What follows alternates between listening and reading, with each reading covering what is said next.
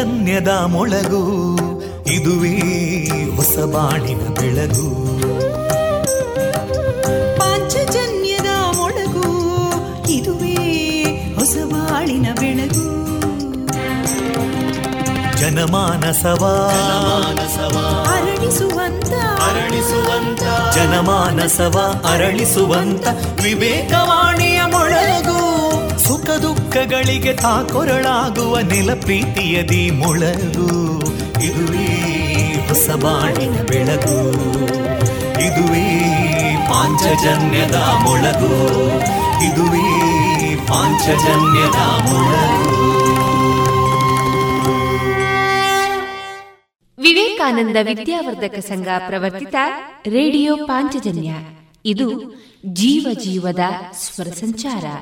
ತೊಂಬತ್ತು ಬಿಂದು ಎಂಟು ಸ್ವರ ತರಾಂಗಗಳಲ್ಲಿ ಈ ಹೊತ್ತಿನ ಪ್ರಸಾರ ಕಾರ್ಯಕ್ರಮವನ್ನು ಆರಂಭಿಸುತ್ತಿದ್ದೇವೆ.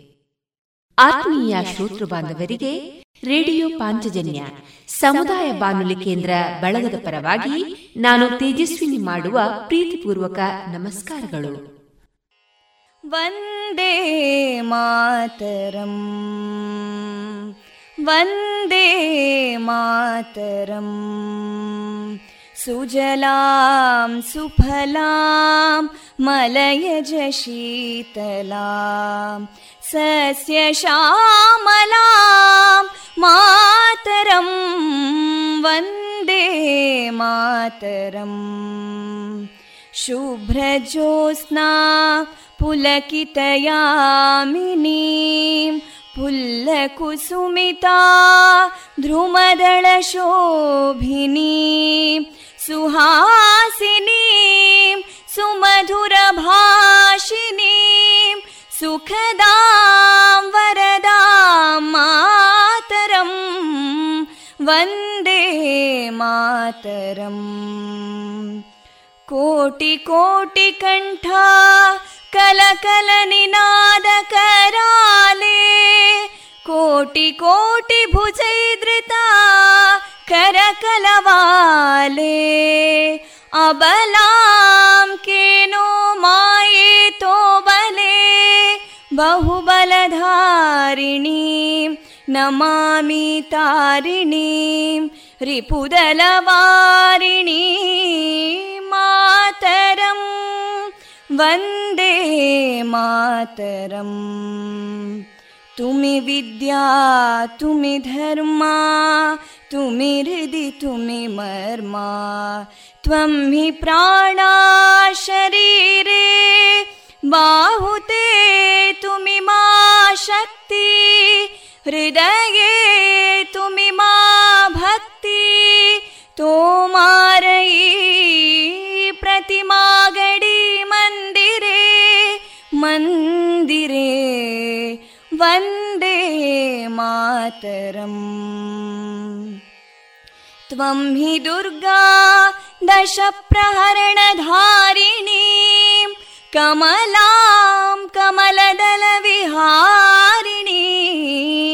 वाणीं विद्यादायिनीं नमामि त्वां नमामि कमलाम् अमलामतुलां सुजलां सुफलां मातरं वन्दे मातरम् श्यामलां सरलां सुस्मितां भूषितां धरणीं भरणीं मातरं वन्दे मातरम् वन्दे मातरम्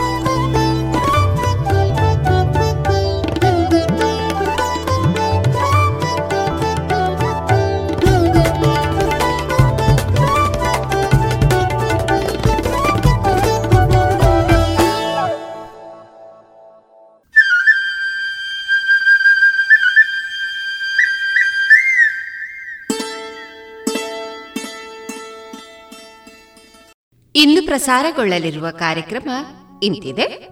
ಮೊದಲಿಗೆ ಭಕ್ತಿಗೀತೆಗಳು ಮಾರುಕಟ್ಟೆದಾರಣೆ ಶ್ರೀ ವಸಂತ ಬಾರಡ್ಕ ಅವರಿಂದ ಹಿಳ್ಳೆನಾಭನ ಮುಕ್ತ ಕಮಾಲೆ ವಾಚನ, ಆರೋಗ್ಯ ಮಾಹಿತಿ ಕಾರ್ಯಕ್ರಮದಲ್ಲಿ ಪುತ್ತೂರಿನಲ್ಲಿ ಥರ್ಮಲ್ ಅಕ್ಯುಪ್ರೆಷರ್ ವ್ಯಾಯಾಮವನ್ನು ನೀಡುತ್ತಿರುವ ಸಿ ಲೈಫ್ ಸಂಸ್ಥೆಯ ಮಂಜುನಾಥ ಅವರೊಂದಿಗಿನ ಸಂದರ್ಶನ ಜಾಣ ಸುದ್ದಿಯಲ್ಲಿ ಸುದ್ದಿ ಸಂಶೋಧನೆ ಕೊನೆಯಲ್ಲಿ ಮಧುರಗಾನ ಪ್ರಸಾರವಾಗಲಿದೆ.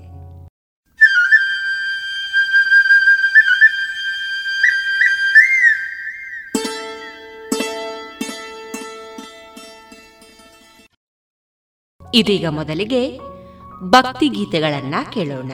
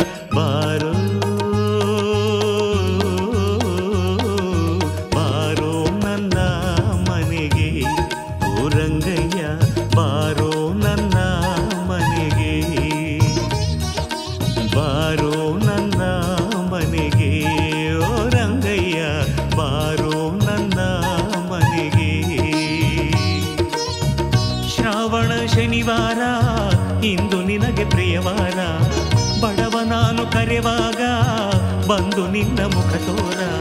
ಶ್ರಾವಣ ಶನಿವಾರ ಇಂದು ನಿನಗೆ ಪ್ರಿಯವಾರ.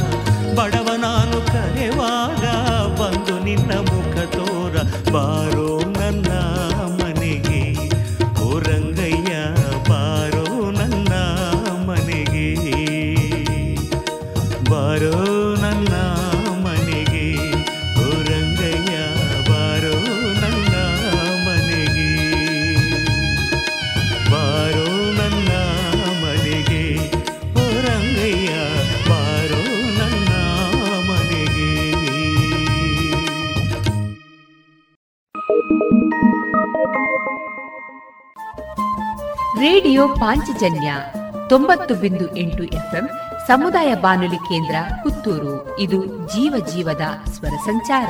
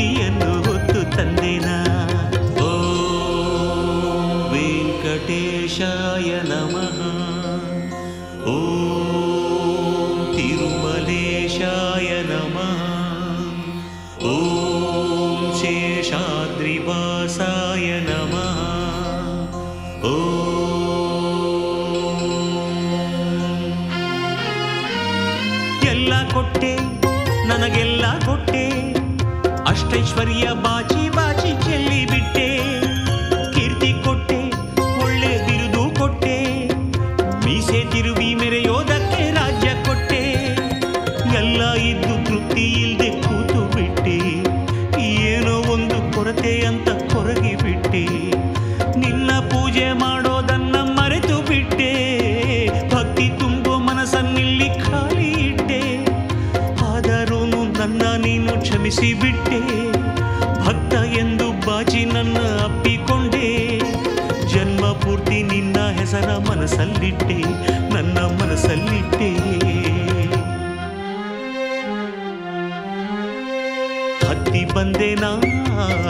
ಹತ್ತಿ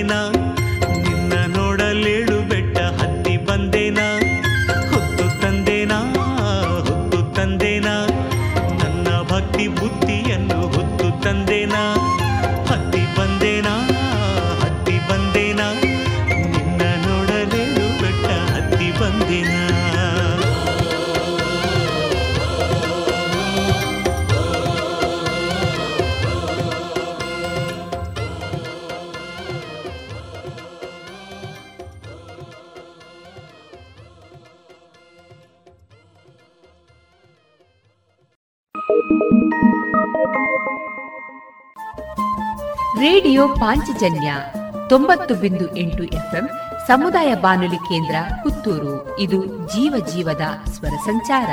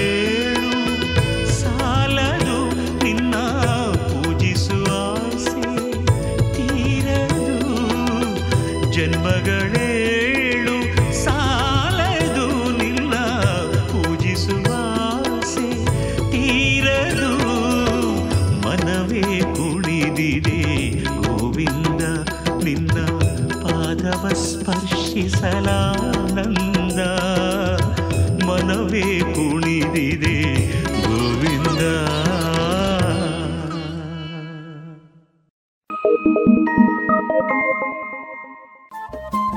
ರೇಡಿಯೋ ಪಾಂಚಜನ್ಯ ತೊಂಬತ್ತು ಬಿಂದು ಎಂಟು ಎಫ್ಎಂ ಸಮುದಾಯ ಬಾನುಲಿ ಕೇಂದ್ರ ಪುತ್ತೂರು. ಇದು ಜೀವ ಜೀವದ ಸ್ವರ ಸಂಚಾರ.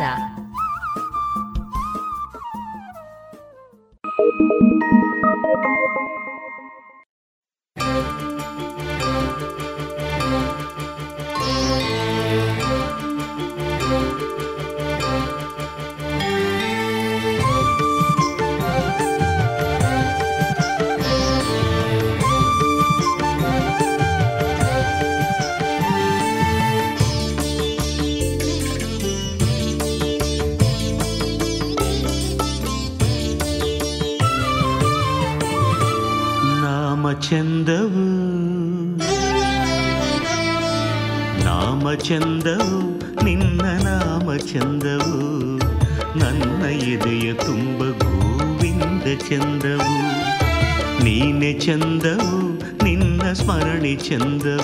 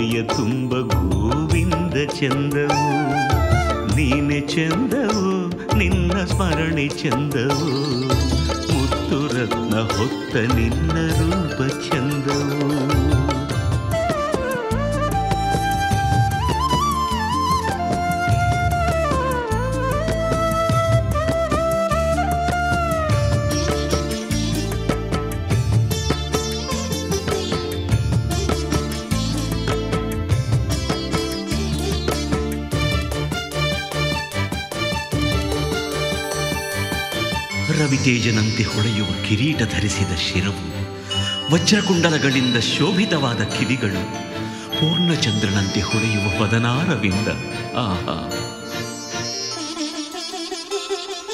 ಕಸ್ತೂರಿ ಶ್ರೀಗಂಧದ ತಿಲಕ ಹೊತ್ತ ಹಣೆಯು ಸುವರ್ಣ ಪುಷ್ಪ ಮಾಲಿಕೆಯ ಹೊತ್ತ ನಿನ್ನ ಕೊರಳು.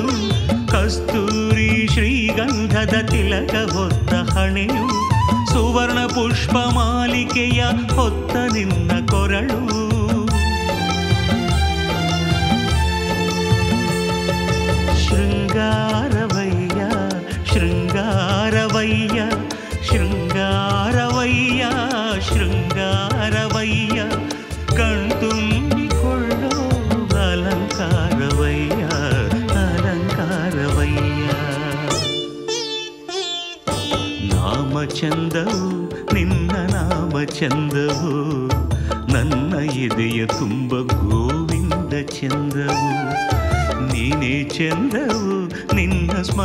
ಚಂದವು. ಮುತ್ತು ರತ್ನ ಹೊತ್ತ ನಿನ್ನ ರೂಪ ಚಂದವು.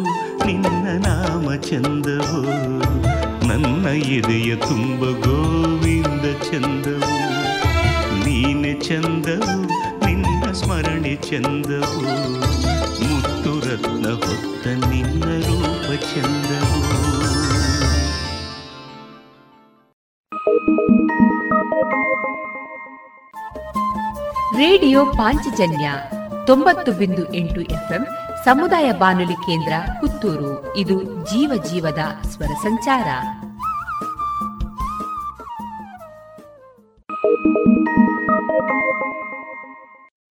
ನಾಲಿಗೆ ಧನ್ಯವಾದ.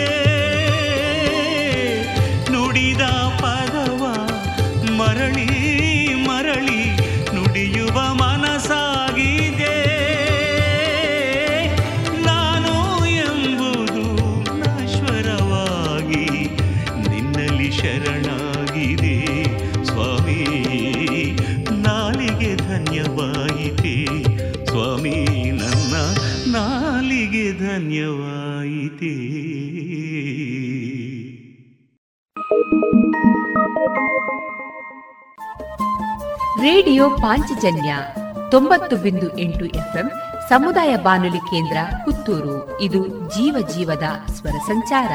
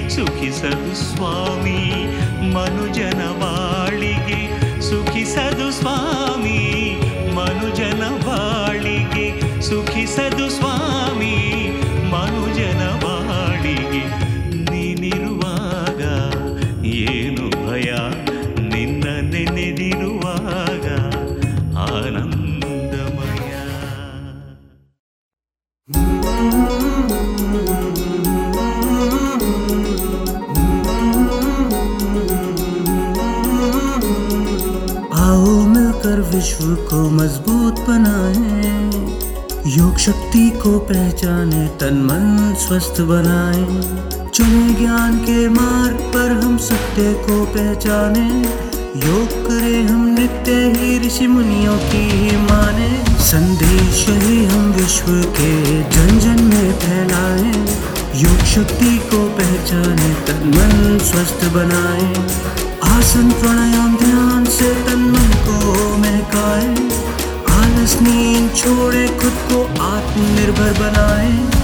बढ़ाओ मिलकर विश्व को मज़बूत बनाओ योग शक्ति को पहचाने, तन मन स्वस्थ बनाए, तन मन स्वस्थ बनाए।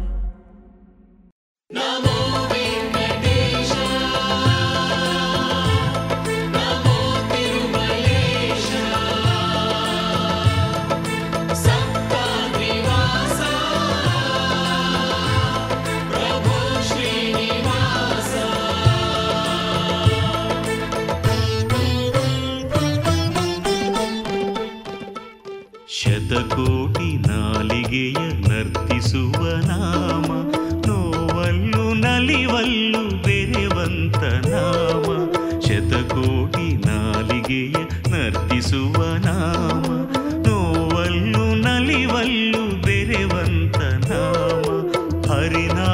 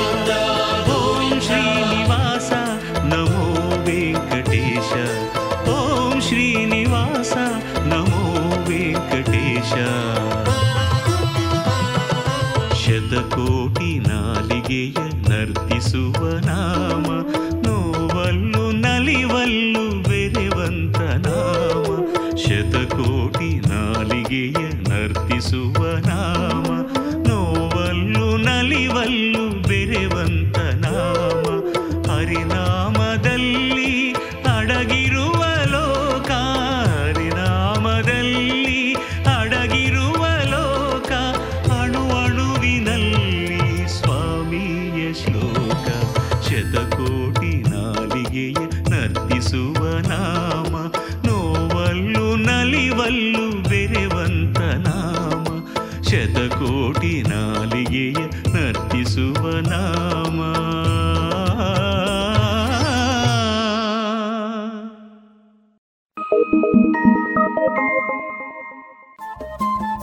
ರೇಡಿಯೋ ಪಾಂಚಜನ್ಯ ತೊಂಬತ್ತು ಬಿಂದು ಎಂಟು ಎಫ್ಎಂ ಸಮುದಾಯ ಬಾನುಲಿ ಕೇಂದ್ರ ಪುತ್ತೂರು. ಇದು ಜೀವ ಜೀವದ ಸ್ವರ ಸಂಚಾರ.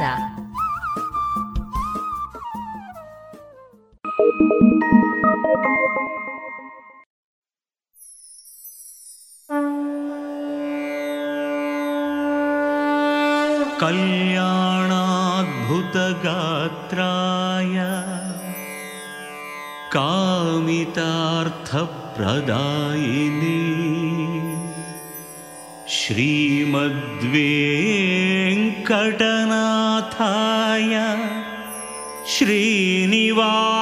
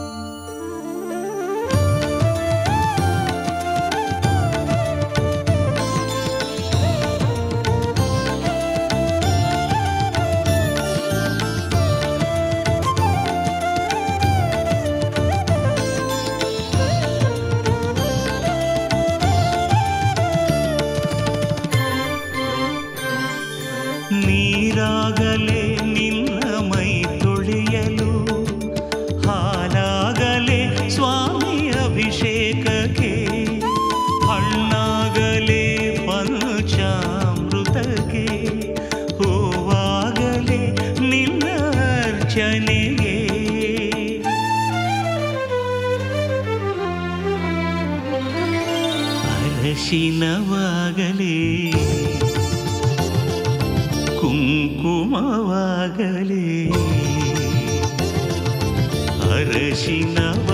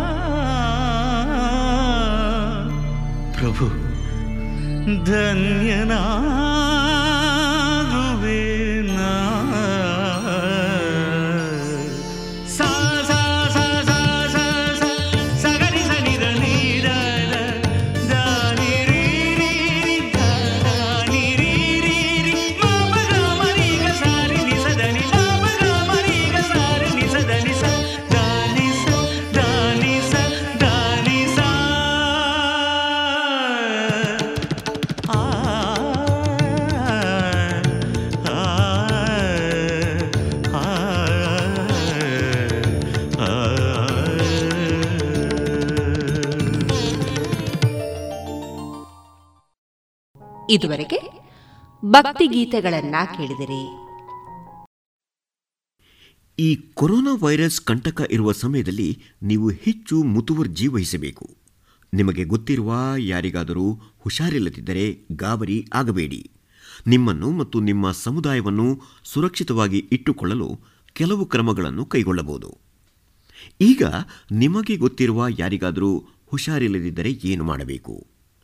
ಮೊದಲಿಗೆ ಸರ್ಕಾರಿ ಸಹಾಯವಾಣಿ ಒಂದು ಸೊನ್ನೆ ಏಳು ಐದಕ್ಕೆ ಕರೆ ಮಾಡಿ. ಅವರು ನೀಡುವ ಸೂಚನೆಗಳನ್ನು ಸರಿಯಾಗಿ ಕೇಳಿಸಿಕೊಳ್ಳಬೇಕು.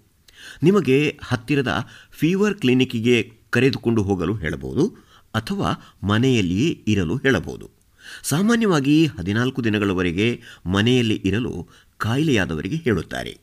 ಮನೆಯಲ್ಲಿ ಇರಲು ಹೇಳಿದರೆ ಡಾಕ್ಟರ್ ಎಎನ್ಎಂ ಅಥವಾ ಆಶಾ ಕಾರ್ಯಕರ್ತೆಗೆ ಕರೆ ಮಾಡಿ ಹೆಚ್ಚಿನ ಸಲಹೆ ಪಡೆದುಕೊಳ್ಳಬೇಕು.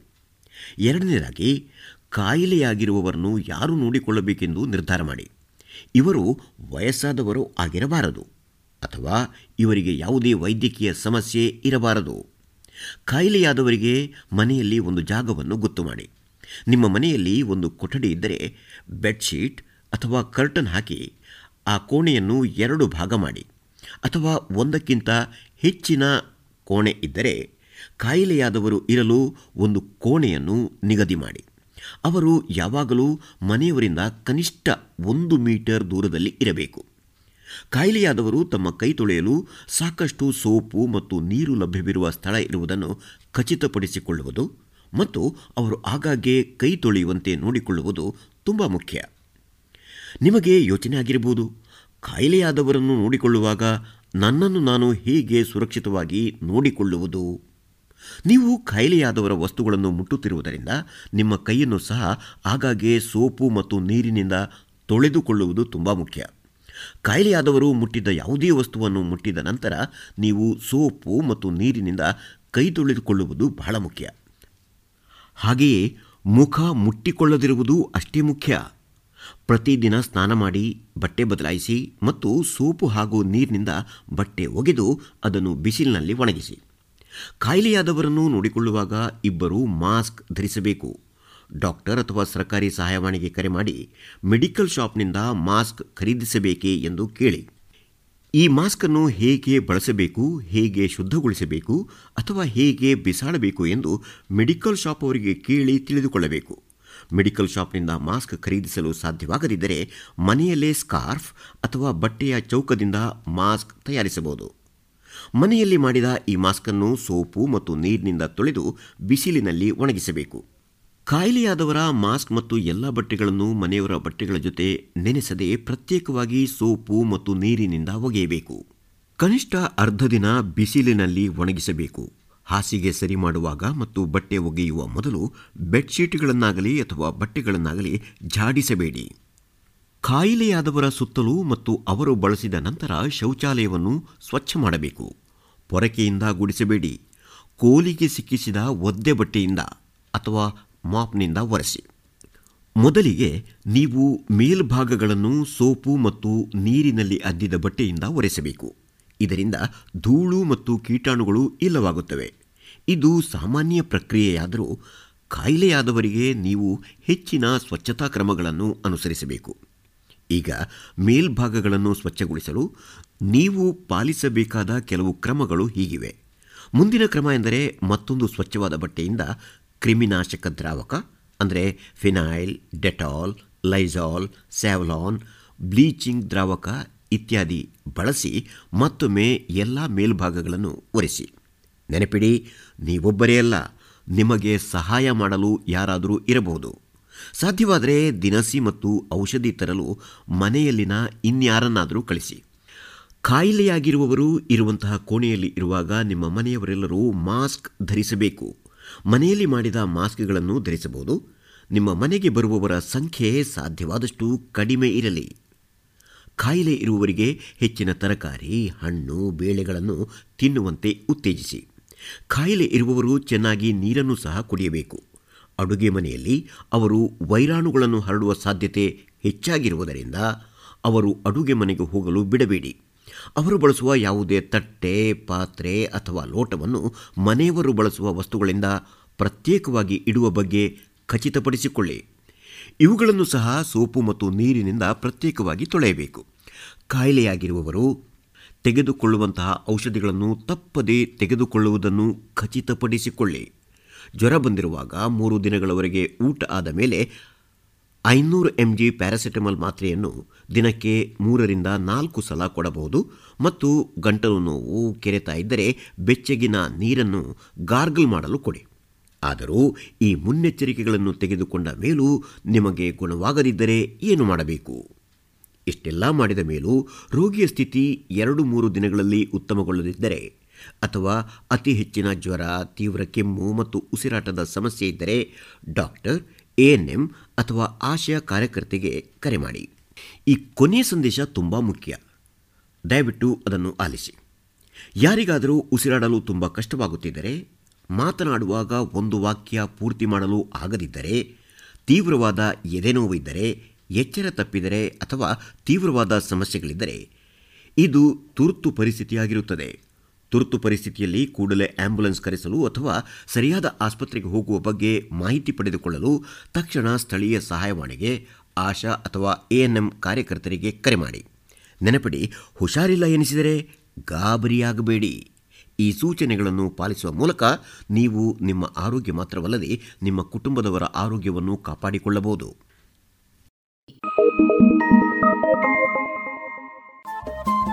ರೇಡಿಯೋ ಪಾಂಚಜನ್ಯ ತೊಂಬತ್ತು ಬಿಂದು ಎಂಟು ಎಫ್ಎಂ ಸಮುದಾಯ ಬಾನುಲಿ ಕೇಂದ್ರ ಪುತ್ತೂರು. ಇದು ಜೀವ ಜೀವದ ಸ್ವರ ಸಂಚಾರ.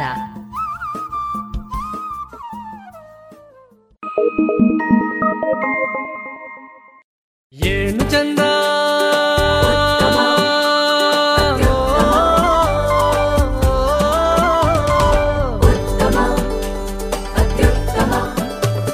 ಸರಿಸಾಟಿ ಇಲ್ಲದ ಸ್ವಾದ ಅಹಬಲು ರುಚಿ ಸ್ವದೇಶಿ ಸಾರ ಅನನ್ಯ ಅದಮ್ಯ ಕ್ಯಾಂಕೋ ಚಾಕ್ಲೇಟ್ ಸ್ವದೇಶಿ ಸ್ವಾದ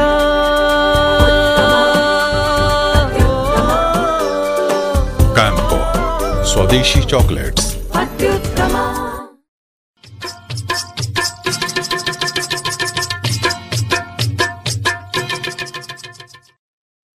ಇನ್ನು ಮುಂದೆ ಶ್ರೀ ವಸಂತ ಬಾರಡ್ಕ ಅವರಿಂದ ಹಿಳ್ಳೆನಾಭನ ಮುಕ್ತ ಕಮಾಲೆಯ ವಾಚನವನ್ನ ಕೇಳೋಣ. ಹಿಳ್ಳೆನಾಭನ ಮುಕ್ತ ಕಮಾಲೆ ಭಾಗ ಎರಡು. ರಚನೆ ಗಡಿನಾಡ ಕಾಸರಗೋಡಿನ ಹಿರಿಯ ಖ್ಯಾತ ಸಾಹಿತಿಗಳು, ಕವಿಗಳು ನಾರಾಯಣ ಹಿಳ್ಳೆಮನೆಯವರು. ಮುಕ್ತಕ ಎಪ್ಪತ್ತೈದು. ದುಷ್ಟರಿಂದ ದುಷ್ಟರಿಂ ದೂರವಿರು ಶಿಷ್ಟರೊಂದಿಗೆ ಬಾಳು. ದುಷ್ಟರಿಂ ದೂರವಿರು, ಶಿಷ್ಟರೊಂದಿಗೆ ಬಾಳು. ಕಷ್ಟದಿಂದಿರ್ಪವಗೆ ದಾನವನು ಮಾಡು. ಕಷ್ಟದಿಂದಿರ್ಪವಗೆ ದಾನವನು ಮಾಡು. ಪುಷ್ಟಿಯು ಪೊರೆಯುವನು ನಮ್ಮ ಕಣಿಪುರದ ರಸ ಪುಷ್ಟಿಯು ಪೊರೆಯುವನು ನಮ್ಮ ಕಣಿಪುರದ ರಸ ನಿಷ್ಠೆಯುಂ ಭಜಿಸುತ್ತಿರು. ಹಿಳ್ಳೆನಾಭ ನಿಷ್ಠೆಯುಂ ಭಜಿಸುತ್ತಿರು. ಹಿಳ್ಳೆನಾಭ ಮುಕ್ತಕ ಎಪ್ಪತ್ತೆಂಟು. ನಿಮ್ಮಲ್ಲಿ ಇರುವುದರ ನಿಮ್ಮವರಲು ಹಂಚೆ. ನಿಮ್ಮಲ್ಲಿ ಇರುವುದರ ನಿಮ್ಮ ಬರಲು ಹಂಚೆ. ನೆಮ್ಮದಿಯು ದೊರಕುವುದು ಬಿಮ್ಮುತನ ಬಿಡಲು ನೆಮ್ಮದಿ ದೊರಕುವುದು. ಬಿಮ್ಮುತನ ಬಿಡಲು ಹೆಮ್ಮೆಯದು ನಿಮಗಿರದೆ ನಿಮ್ಮೊಂದಿಗವರಿದಲು ಹೆಮ್ಮೆಯದು ನಿಮಗಿರದೆ ನಿಮ್ಮೊಂದಿಗವರಿರಲು ಸುಮ್ಮನಿರುವುದು ತರವೇ ಹಿಳ್ಳಿನ ಆಭ. ಸುಮ್ಮನಿರುವುದು ತರವೇ ಹಿಳ್ಳಿನ ಆಭ.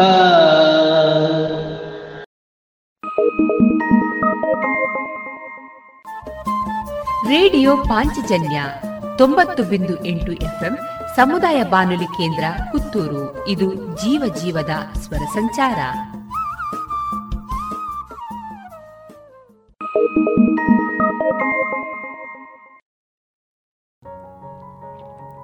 ಇನ್ನೀಗ ಆರೋಗ್ಯ ಮಾಹಿತಿ ಕಾರ್ಯಕ್ರಮದಲ್ಲಿ ಪುತ್ತೂರಿನಲ್ಲಿ ಥರ್ಮಲ್ ಅಕ್ಯುಪ್ರೆಷರ್ ವ್ಯಾಯಾಮವನ್ನ ನೀಡುತ್ತಿರುವ ಸಿ ಲೈಫ್ ಸಂಸ್ಥೆಯ ಮಂಜುನಾಥ ಅವರೊಂದಿಗಿನ ಸಂದರ್ಶನವನ್ನ ಕೇಳೋಣ. ಇವರನ್ನ ಸಂದರ್ಶಿಸಲಿದ್ದಾರೆ ಡಾಕ್ಟರ್ ವಿಜಯ ಸರಸ್ವತಿ. ಆತ್ಮೀಯ ಶ್ರೋತೃ ಬಾಂಧವರೇ, ರೇಡಿಯೋ ಪಂಚಜನ್ಯದ ವಿಶೇಷ ಸಂವಾದ ಕಾರ್ಯಕ್ರಮಕ್ಕೆ ನಿಮಗೆಲ್ಲರಿಗೂ ಆತ್ಮೀಯ ಸ್ವಾಗತ. ಇಂದು ನಮ್ಮ ಈ ಸಂವಾದ ಕಾರ್ಯಕ್ರಮದಲ್ಲಿ ನಮ್ಮೊಂದಿಗೆ ಲಭ್ಯರಿದ್ದಾರೆ ಪುತ್ತೂರಿನಲ್ಲಿ ಥರ್ಮಲ್ ಆಕ್ಯುಪೇಷರ್ ವ್ಯಾಯಾಮ ಥೆರಪಿಯನ್ನು ಕಳೆದ ಎರಡು ವರ್ಷಗಳಿಂದ ನೀಡ್ತಾ ಇರುವಂತಹ ಶ್ರೀ ಮಂಜುನಾಥಿಯವರು ಇವರನ್ನು ಈ ಕಾರ್ಯಕ್ರಮಕ್ಕೆ ಆತ್ಮೀಯವಾಗಿ ಸ್ವಾಗತಿಸ್ತಾ ನಮಸ್ಕಾರ ಸರ್. ನಮಸ್ಕಾರ.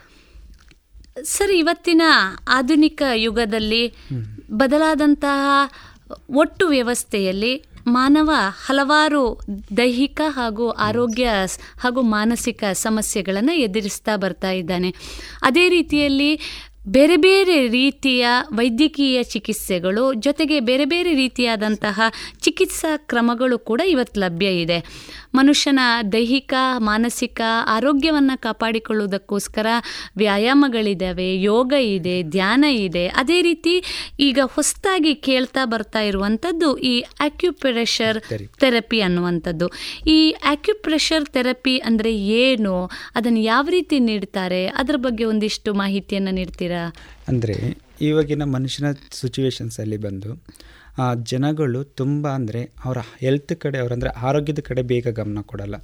ಮನುಷ್ಯ ಅವರ ಸಮಸ್ಯೆಗಳು ಇದ್ದಾಗ ಮಾತ್ರ ಅವ್ರು ಏನು ಮಾಡ್ತಾರೆ ಅಂದರೆ ಕೇರ್ ತೊಗೊಳ್ಳೋ ಟ್ರೈ ಮಾಡ್ತಾರೆ. ಅಂದರೆ ಸಮಸ್ಯೆ ಬಂದಾಗ ಅವರು ಡಾಕ್ಟರ್ ಹತ್ರ ಹೋಗ್ಲಿಕ್ಕೆ ಟ್ರೈ ಮಾಡ್ತಾರೆ. ಸಮಸ್ಯೆ ಇಲ್ದಿದ್ದಾಗ ಏನು ಕೇರ್ ತೊಗೊಳ್ಳೋದಿಲ್ಲ ಸೊ ಆ ಸಮಸ್ಯೆಗಳು ಏನಕ್ಕೋಸ್ಕರ ಕ್ರಿಯೇಟ್ ಆಗುತ್ತಂದರೆ ಅವರು ಆರೋಗ್ಯದ ಕಡೆ ಜಾಸ್ತಿ ಗಮನ ಕೊಡೋದಿಲ್ಲ. ಅಂದರೆ ಅವರ ಕೆಲಸ ಕಾರ್ಯಗಳ ಕಡೆ ಹೆಚ್ಚು ಗಮನ ಕೊಡ್ತಾರೆ.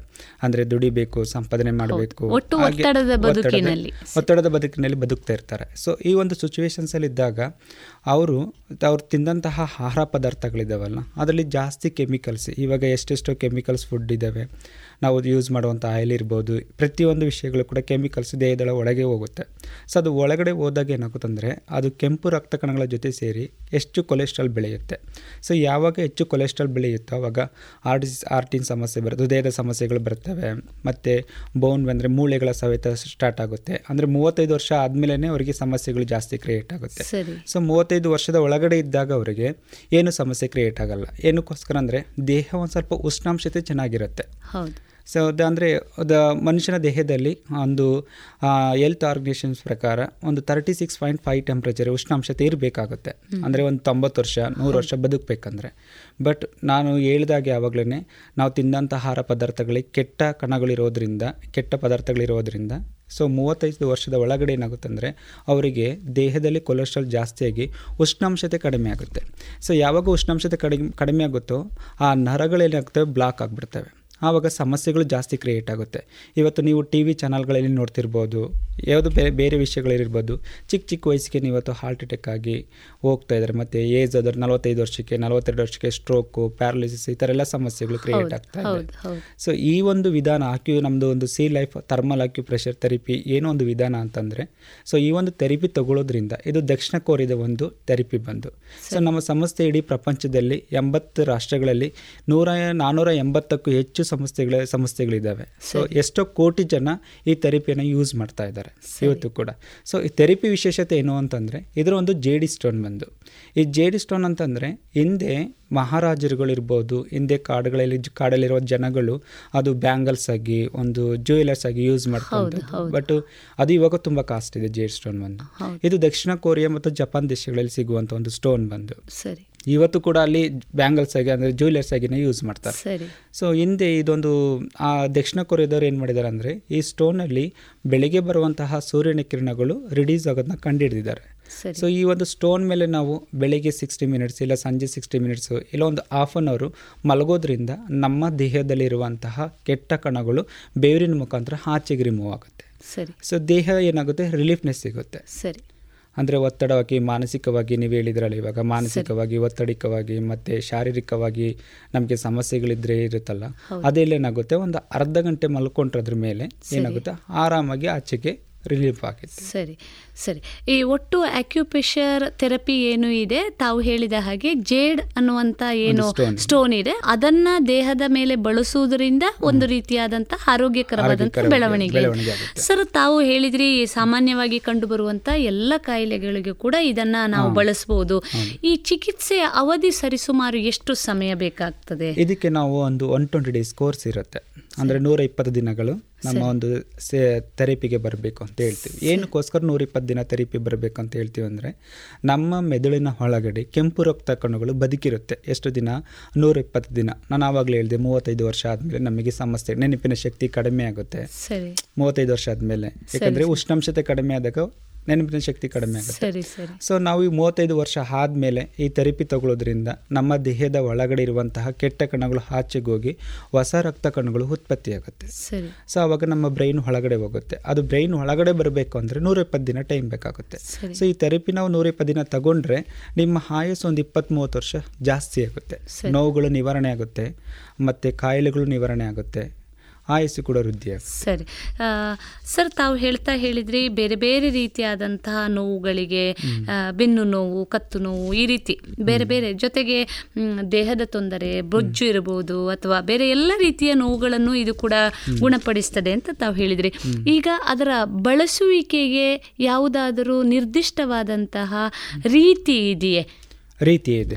ಸೊ ನಮ್ಮ ಒಂದು ಥೆರಪಿ ತಗೋಬೇಕಾದ್ರೆ ಅವರು ಆ್ಯಕ್ಚುಲಿ ಕೋರಿಯನ್ಸ್ ಒಂದು ಮೆಡಿಕಲ್ ಸೈನ್ಸ್ ಪ್ರಕಾರ ಈ ಒಂದು ಥೆರಪಿನ ನಾವು ಅರ್ಲಿ ಮಾರ್ನಿಂಗ್ ಅಂದರೆ ಬೆಳಗಿನ ಜಾವ ಐದು ಫೈವ್ ತರ್ಟಿಯಿಂದ ಸೆವೆನ್ ಓ ಕ್ಲಾಕ್ ಒಳಗಡೆ ಯೂಸ್ ಮಾಡಬೇಕು ಅನ್ನೋ ಒಂದು ಸಿಸ್ಟಮ್ ಇದೆ. ಸರಿ ಸರಿ. ಸೊ ಆ ಸಿಸ್ಟಮಲ್ಲಿ ನಾವು ಇಲ್ಲಿ ಕೊಡ್ಲಿಕ್ಕೆ ಆಗೋದಿಲ್ಲ. ಸರಿ. ಅದಕ್ಕೋಸ್ಕರ ಇಲ್ಲಿ ತೊಗೊಳಂದ್ರೂ ಕೂಡ ನಾವೊಂದು ಸೆವೆಂಟಿ ಪರ್ಸೆಂಟ್ ಅಂದರೆ ಎಪ್ಪತ್ತು ಭಾಗ ನಮಗೆ ಥೆರಪಿ ಕೊಡೋದ್ರಿಂದ ಯೂಸ್ ಆಗುತ್ತೆ. ಅಲ್ಲಿ ಸಿಗ್ತಾರೆ ನಮ್ಮ ಅಂದರೆ ಪುತ್ತೂರಿನ ಒಂದು ಸೆಂಟ್ರಲಿಗೆ ಬಂದರೆ ಯೂಸ್ ಮಾಡ್ಬೋದು. ಸರಿ. ಸೊ ಈ ಥೆರಪಿ ಒಂದು ತುಂಬ ಇಂಪಾರ್ಟೆಂಟ್ ಅಂದರೆ ತುಂಬ ಉಪಯುಕ್ತವಾಗಿದೆ. ಸರಿ ಈಗ ಒಂದು ತಾವು ಹೇಳಿದರೆ ನೂರಿಪ್ಪತ್ತು ದಿನಗಳ ಅವಧಿಯಲ್ಲಿ ಈ ಒಂದು ಏನು ಒಟ್ಟಾರೆಯಾಗಿ ಇದರ ಕೋರ್ಸ್ ಅಂತ ನಾವೇನಿದೆ ಅದು ಇದೆ ಈಗ ಸಾಮಾನ್ಯವಾಗಿ ವ್ಯಕ್ತಿಗೆ ಕಾಯಿಲೆಗಳು ಇರ್ಬೋದು ಅಥವಾ ದೈಹಿಕ ಸಮಸ್ಯೆಗಳು ಬೇರೆ ಬೇರೆ ಸಂದರ್ಭಗಳಲ್ಲಿ ಕಂಡುಬರುವಂಥ ಸಂದರ್ಭ ಇದೆ.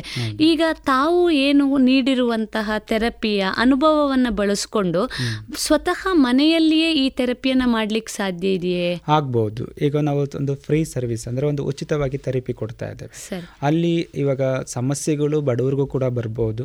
ಶ್ರೀಮಂತರಿಗೂ ಕೂಡ ಬರ್ಬೋದು. ಬಟ್ ತುಂಬ ಸಮಸ್ಯೆಗಳು ಕ್ರಿಯೇಟ್ ಆದಾಗ ಇವತ್ತೊಂದು ಕ್ಯಾನ್ಸರ್ ಇರ್ಬೋದು. ಆ ಕ್ಯಾನ್ಸರ್ ಕಾಯಿಲೆಗೋಸ್ಕರ ನಾವು ಎಷ್ಟು ಲಕ್ಷ ಇನ್ವೆಸ್ಟ್ ಮಾಡ್ತೀವಿ. ಇಲ್ಲ ಒಂದು ಚಿಕ್ಕದಾಗಿ ಹೃದಯದ ಸಮಸ್ಯೆ ಇರ್ಬೋದು. ಆ ಹೃದಯದ ಸಮಸ್ಯೆಗೆ ನಾವು ಇವತ್ತು ಮಿನಿಮ ಅಂದರೆ ಒಂದು ನಿರ್ದಿಷ್ಟ ಒಂದು ಇದರಲ್ಲಿ ಬಂದು ಇವತ್ತೊಂದು ಹಾಸ್ಪಿಟಲ್ಗಿರ್ಬೋದು ಆಸ್ಪತ್ರೆಗಳಿರ್ಬೋದು ಒಂದು ಆರ್ಟ್ ಅಂದರೆ ಒಂದು ಹೃದಯದ ಕಾಯಿಲೆಗೆ ಒಂದು ತ್ರೀಲಿಂದ ಫೋರ್ ಲ್ಯಾಕ್ಸ್ ಅಮೌಂಟನ್ನು ನಾವು ಇವತ್ತು ಖರ್ಚು ಮಾಡ್ತಾ ಇದ್ದೀವಿ. ಅದು ಅದು ಬಡವರು ಇರ್ಬೋದು ಶ್ರೀಮಂತರು ಇರ್ಬೋದು. ಬಟ್ ಬಡವರು ತುಂಬ ಈ ತುಂಬ ಕೆಳಮಟ್ಟದಲ್ಲಿರುವಂತಹ ಜನರು ಆ ಅಷ್ಟು ಅಮೌಂಟ್ ಕೊಟ್ಟವರಿಗೆ ಒಂದು ಥೆರಪಿನ ಅಂದರೆ ಅದು ಆ ಹೃದಯದ ಸಮಸ್ಯೆನ ಅವ್ರು ಗುಣಪಡಿಸ್ಲಿಕ್ಕೆ ಆಗ- ಆಗೋದಿಲ್ಲ. ಅಂತ ಬಡ ಜನಗಳಿಗೆ ಈ ಒಂದು ಥೆರಪಿ ತುಂಬ ಇಂಪಾರ್ಟೆಂಟ್ ಆಗಿರುತ್ತೆ. ಥೆರಪಿ ಒಂದು ಎಲ್ರಿಗೂ ಸಮಾನವಾದದ್ದು ಆರೋಗ್ಯ ಅಂದರೆ ಎಲ್ರಿಗೂ ಸಮಾನವಾದದ್ದಲ್ವಾ. ಸೊ ಅದಕ್ಕೆ ಎಲ್ಲರೂ ಬರ್ತಾರೆ ಅಲ್ಲಿ ಥೆರಪಿಗೆ ಸೊ ಎಲ್ಲರೂ ಬಂದವರು ಅಂದರೆ ಲಾಂಗ್ ಟೈಮಲ್ಲಿ ಕೂರ್ಲಿಕ್ಕೆ ಆಗೋದಿಲ್ಲ. ಹಾಗೆ ಹೃದಯ ಸಮಸ್ಯೆ ಇದ್ರೆ ನಾಲ್ಕು ಲಕ್ಷ ಅಮೌಂಟ್ ಹೃದಯದ ಸಮಸ್ಯೆಗೆ ನಾವು ಇನ್ವೆಸ್ಟ್ ಮಾಡಬೇಕಾಗತ್ತೆ ಹಾಸ್ಪಿಟ್ಲ್ಗಳಲ್ಲಿ ಸೊ ಅವಾಗ ಯಾರು ತುಂಬ ಪ್ರಾಬ್ಲಮ್ಸ್ ಇರುತ್ತೆ ಶ್ರೀಮಂತರು. ಸೊ ಅವಾಗ ಹಾಸ್ಪಿಟ್ಲಿಗೆ ನಾವು ಇನ್ವೆಸ್ಟ್ ಮಾಡಿದ ಅಮೌಂಟ್ ಈ ಥೆರಪಿ ತಗೊಳ್ಳೋದ್ರಿಂದ ಕಡಿಮೆ ಆಗುತ್ತೆ. ನಮ್ಮ ಮತ್ತೆ ಸ್ವಲ್ಪ ಲಾಂಗ್ ಟೈಮ್ ಬದುಕ್ಬೋದು ನಾವು ಇದಕ್ಕೋಸ್ಕರ. ಸೊ ಶ್ರೀಮಂತರು ಏನು ಮಾಡ್ತಾರೆ ಅಂದರೆ ಈ ಒಂದು ಆರೋಗ್ಯನ ಮನೆಗೆ ತಗೊಂಡು ಹೋಗ್ತಾರೆ. ಸೊ ಅವರು ತಗೊಂಡೋದಂತಹ ಇದರಲ್ಲಿ ಬಂದು ಬಡವರಿಗೆ ಉಚಿತವಾಗಿ ಥೆರಪಿನ ಕೊಡ್ತಾ ಇದ್ದೀವಿ ಸಂಸ್ಥೆಯಲ್ಲಿ ಬಂದು. ಸೊ ಈ ಥರ ಎಷ್ಟೋ ಸಂಸ್ಥೆಗಳು ನಮ್ಮ ಇಂಡಿಯಾದಲ್ಲಿ ಇರ್ಬೋದು ಔಟ್ ಆಫ್ ಕಂಟ್ರಿಲಿ ಇರ್ಬೋದು ತುಂಬ ಚೆನ್ನಾಗಿ ನಡೀತಾ ಇದ್ದಾವೆ. ಕೋಟ್ಯಾಂತರ ಜನನೂ ಕೂಡ ಯೂಸ್ ಮಾಡ್ತಾ ಇದ್ದಾರೆ.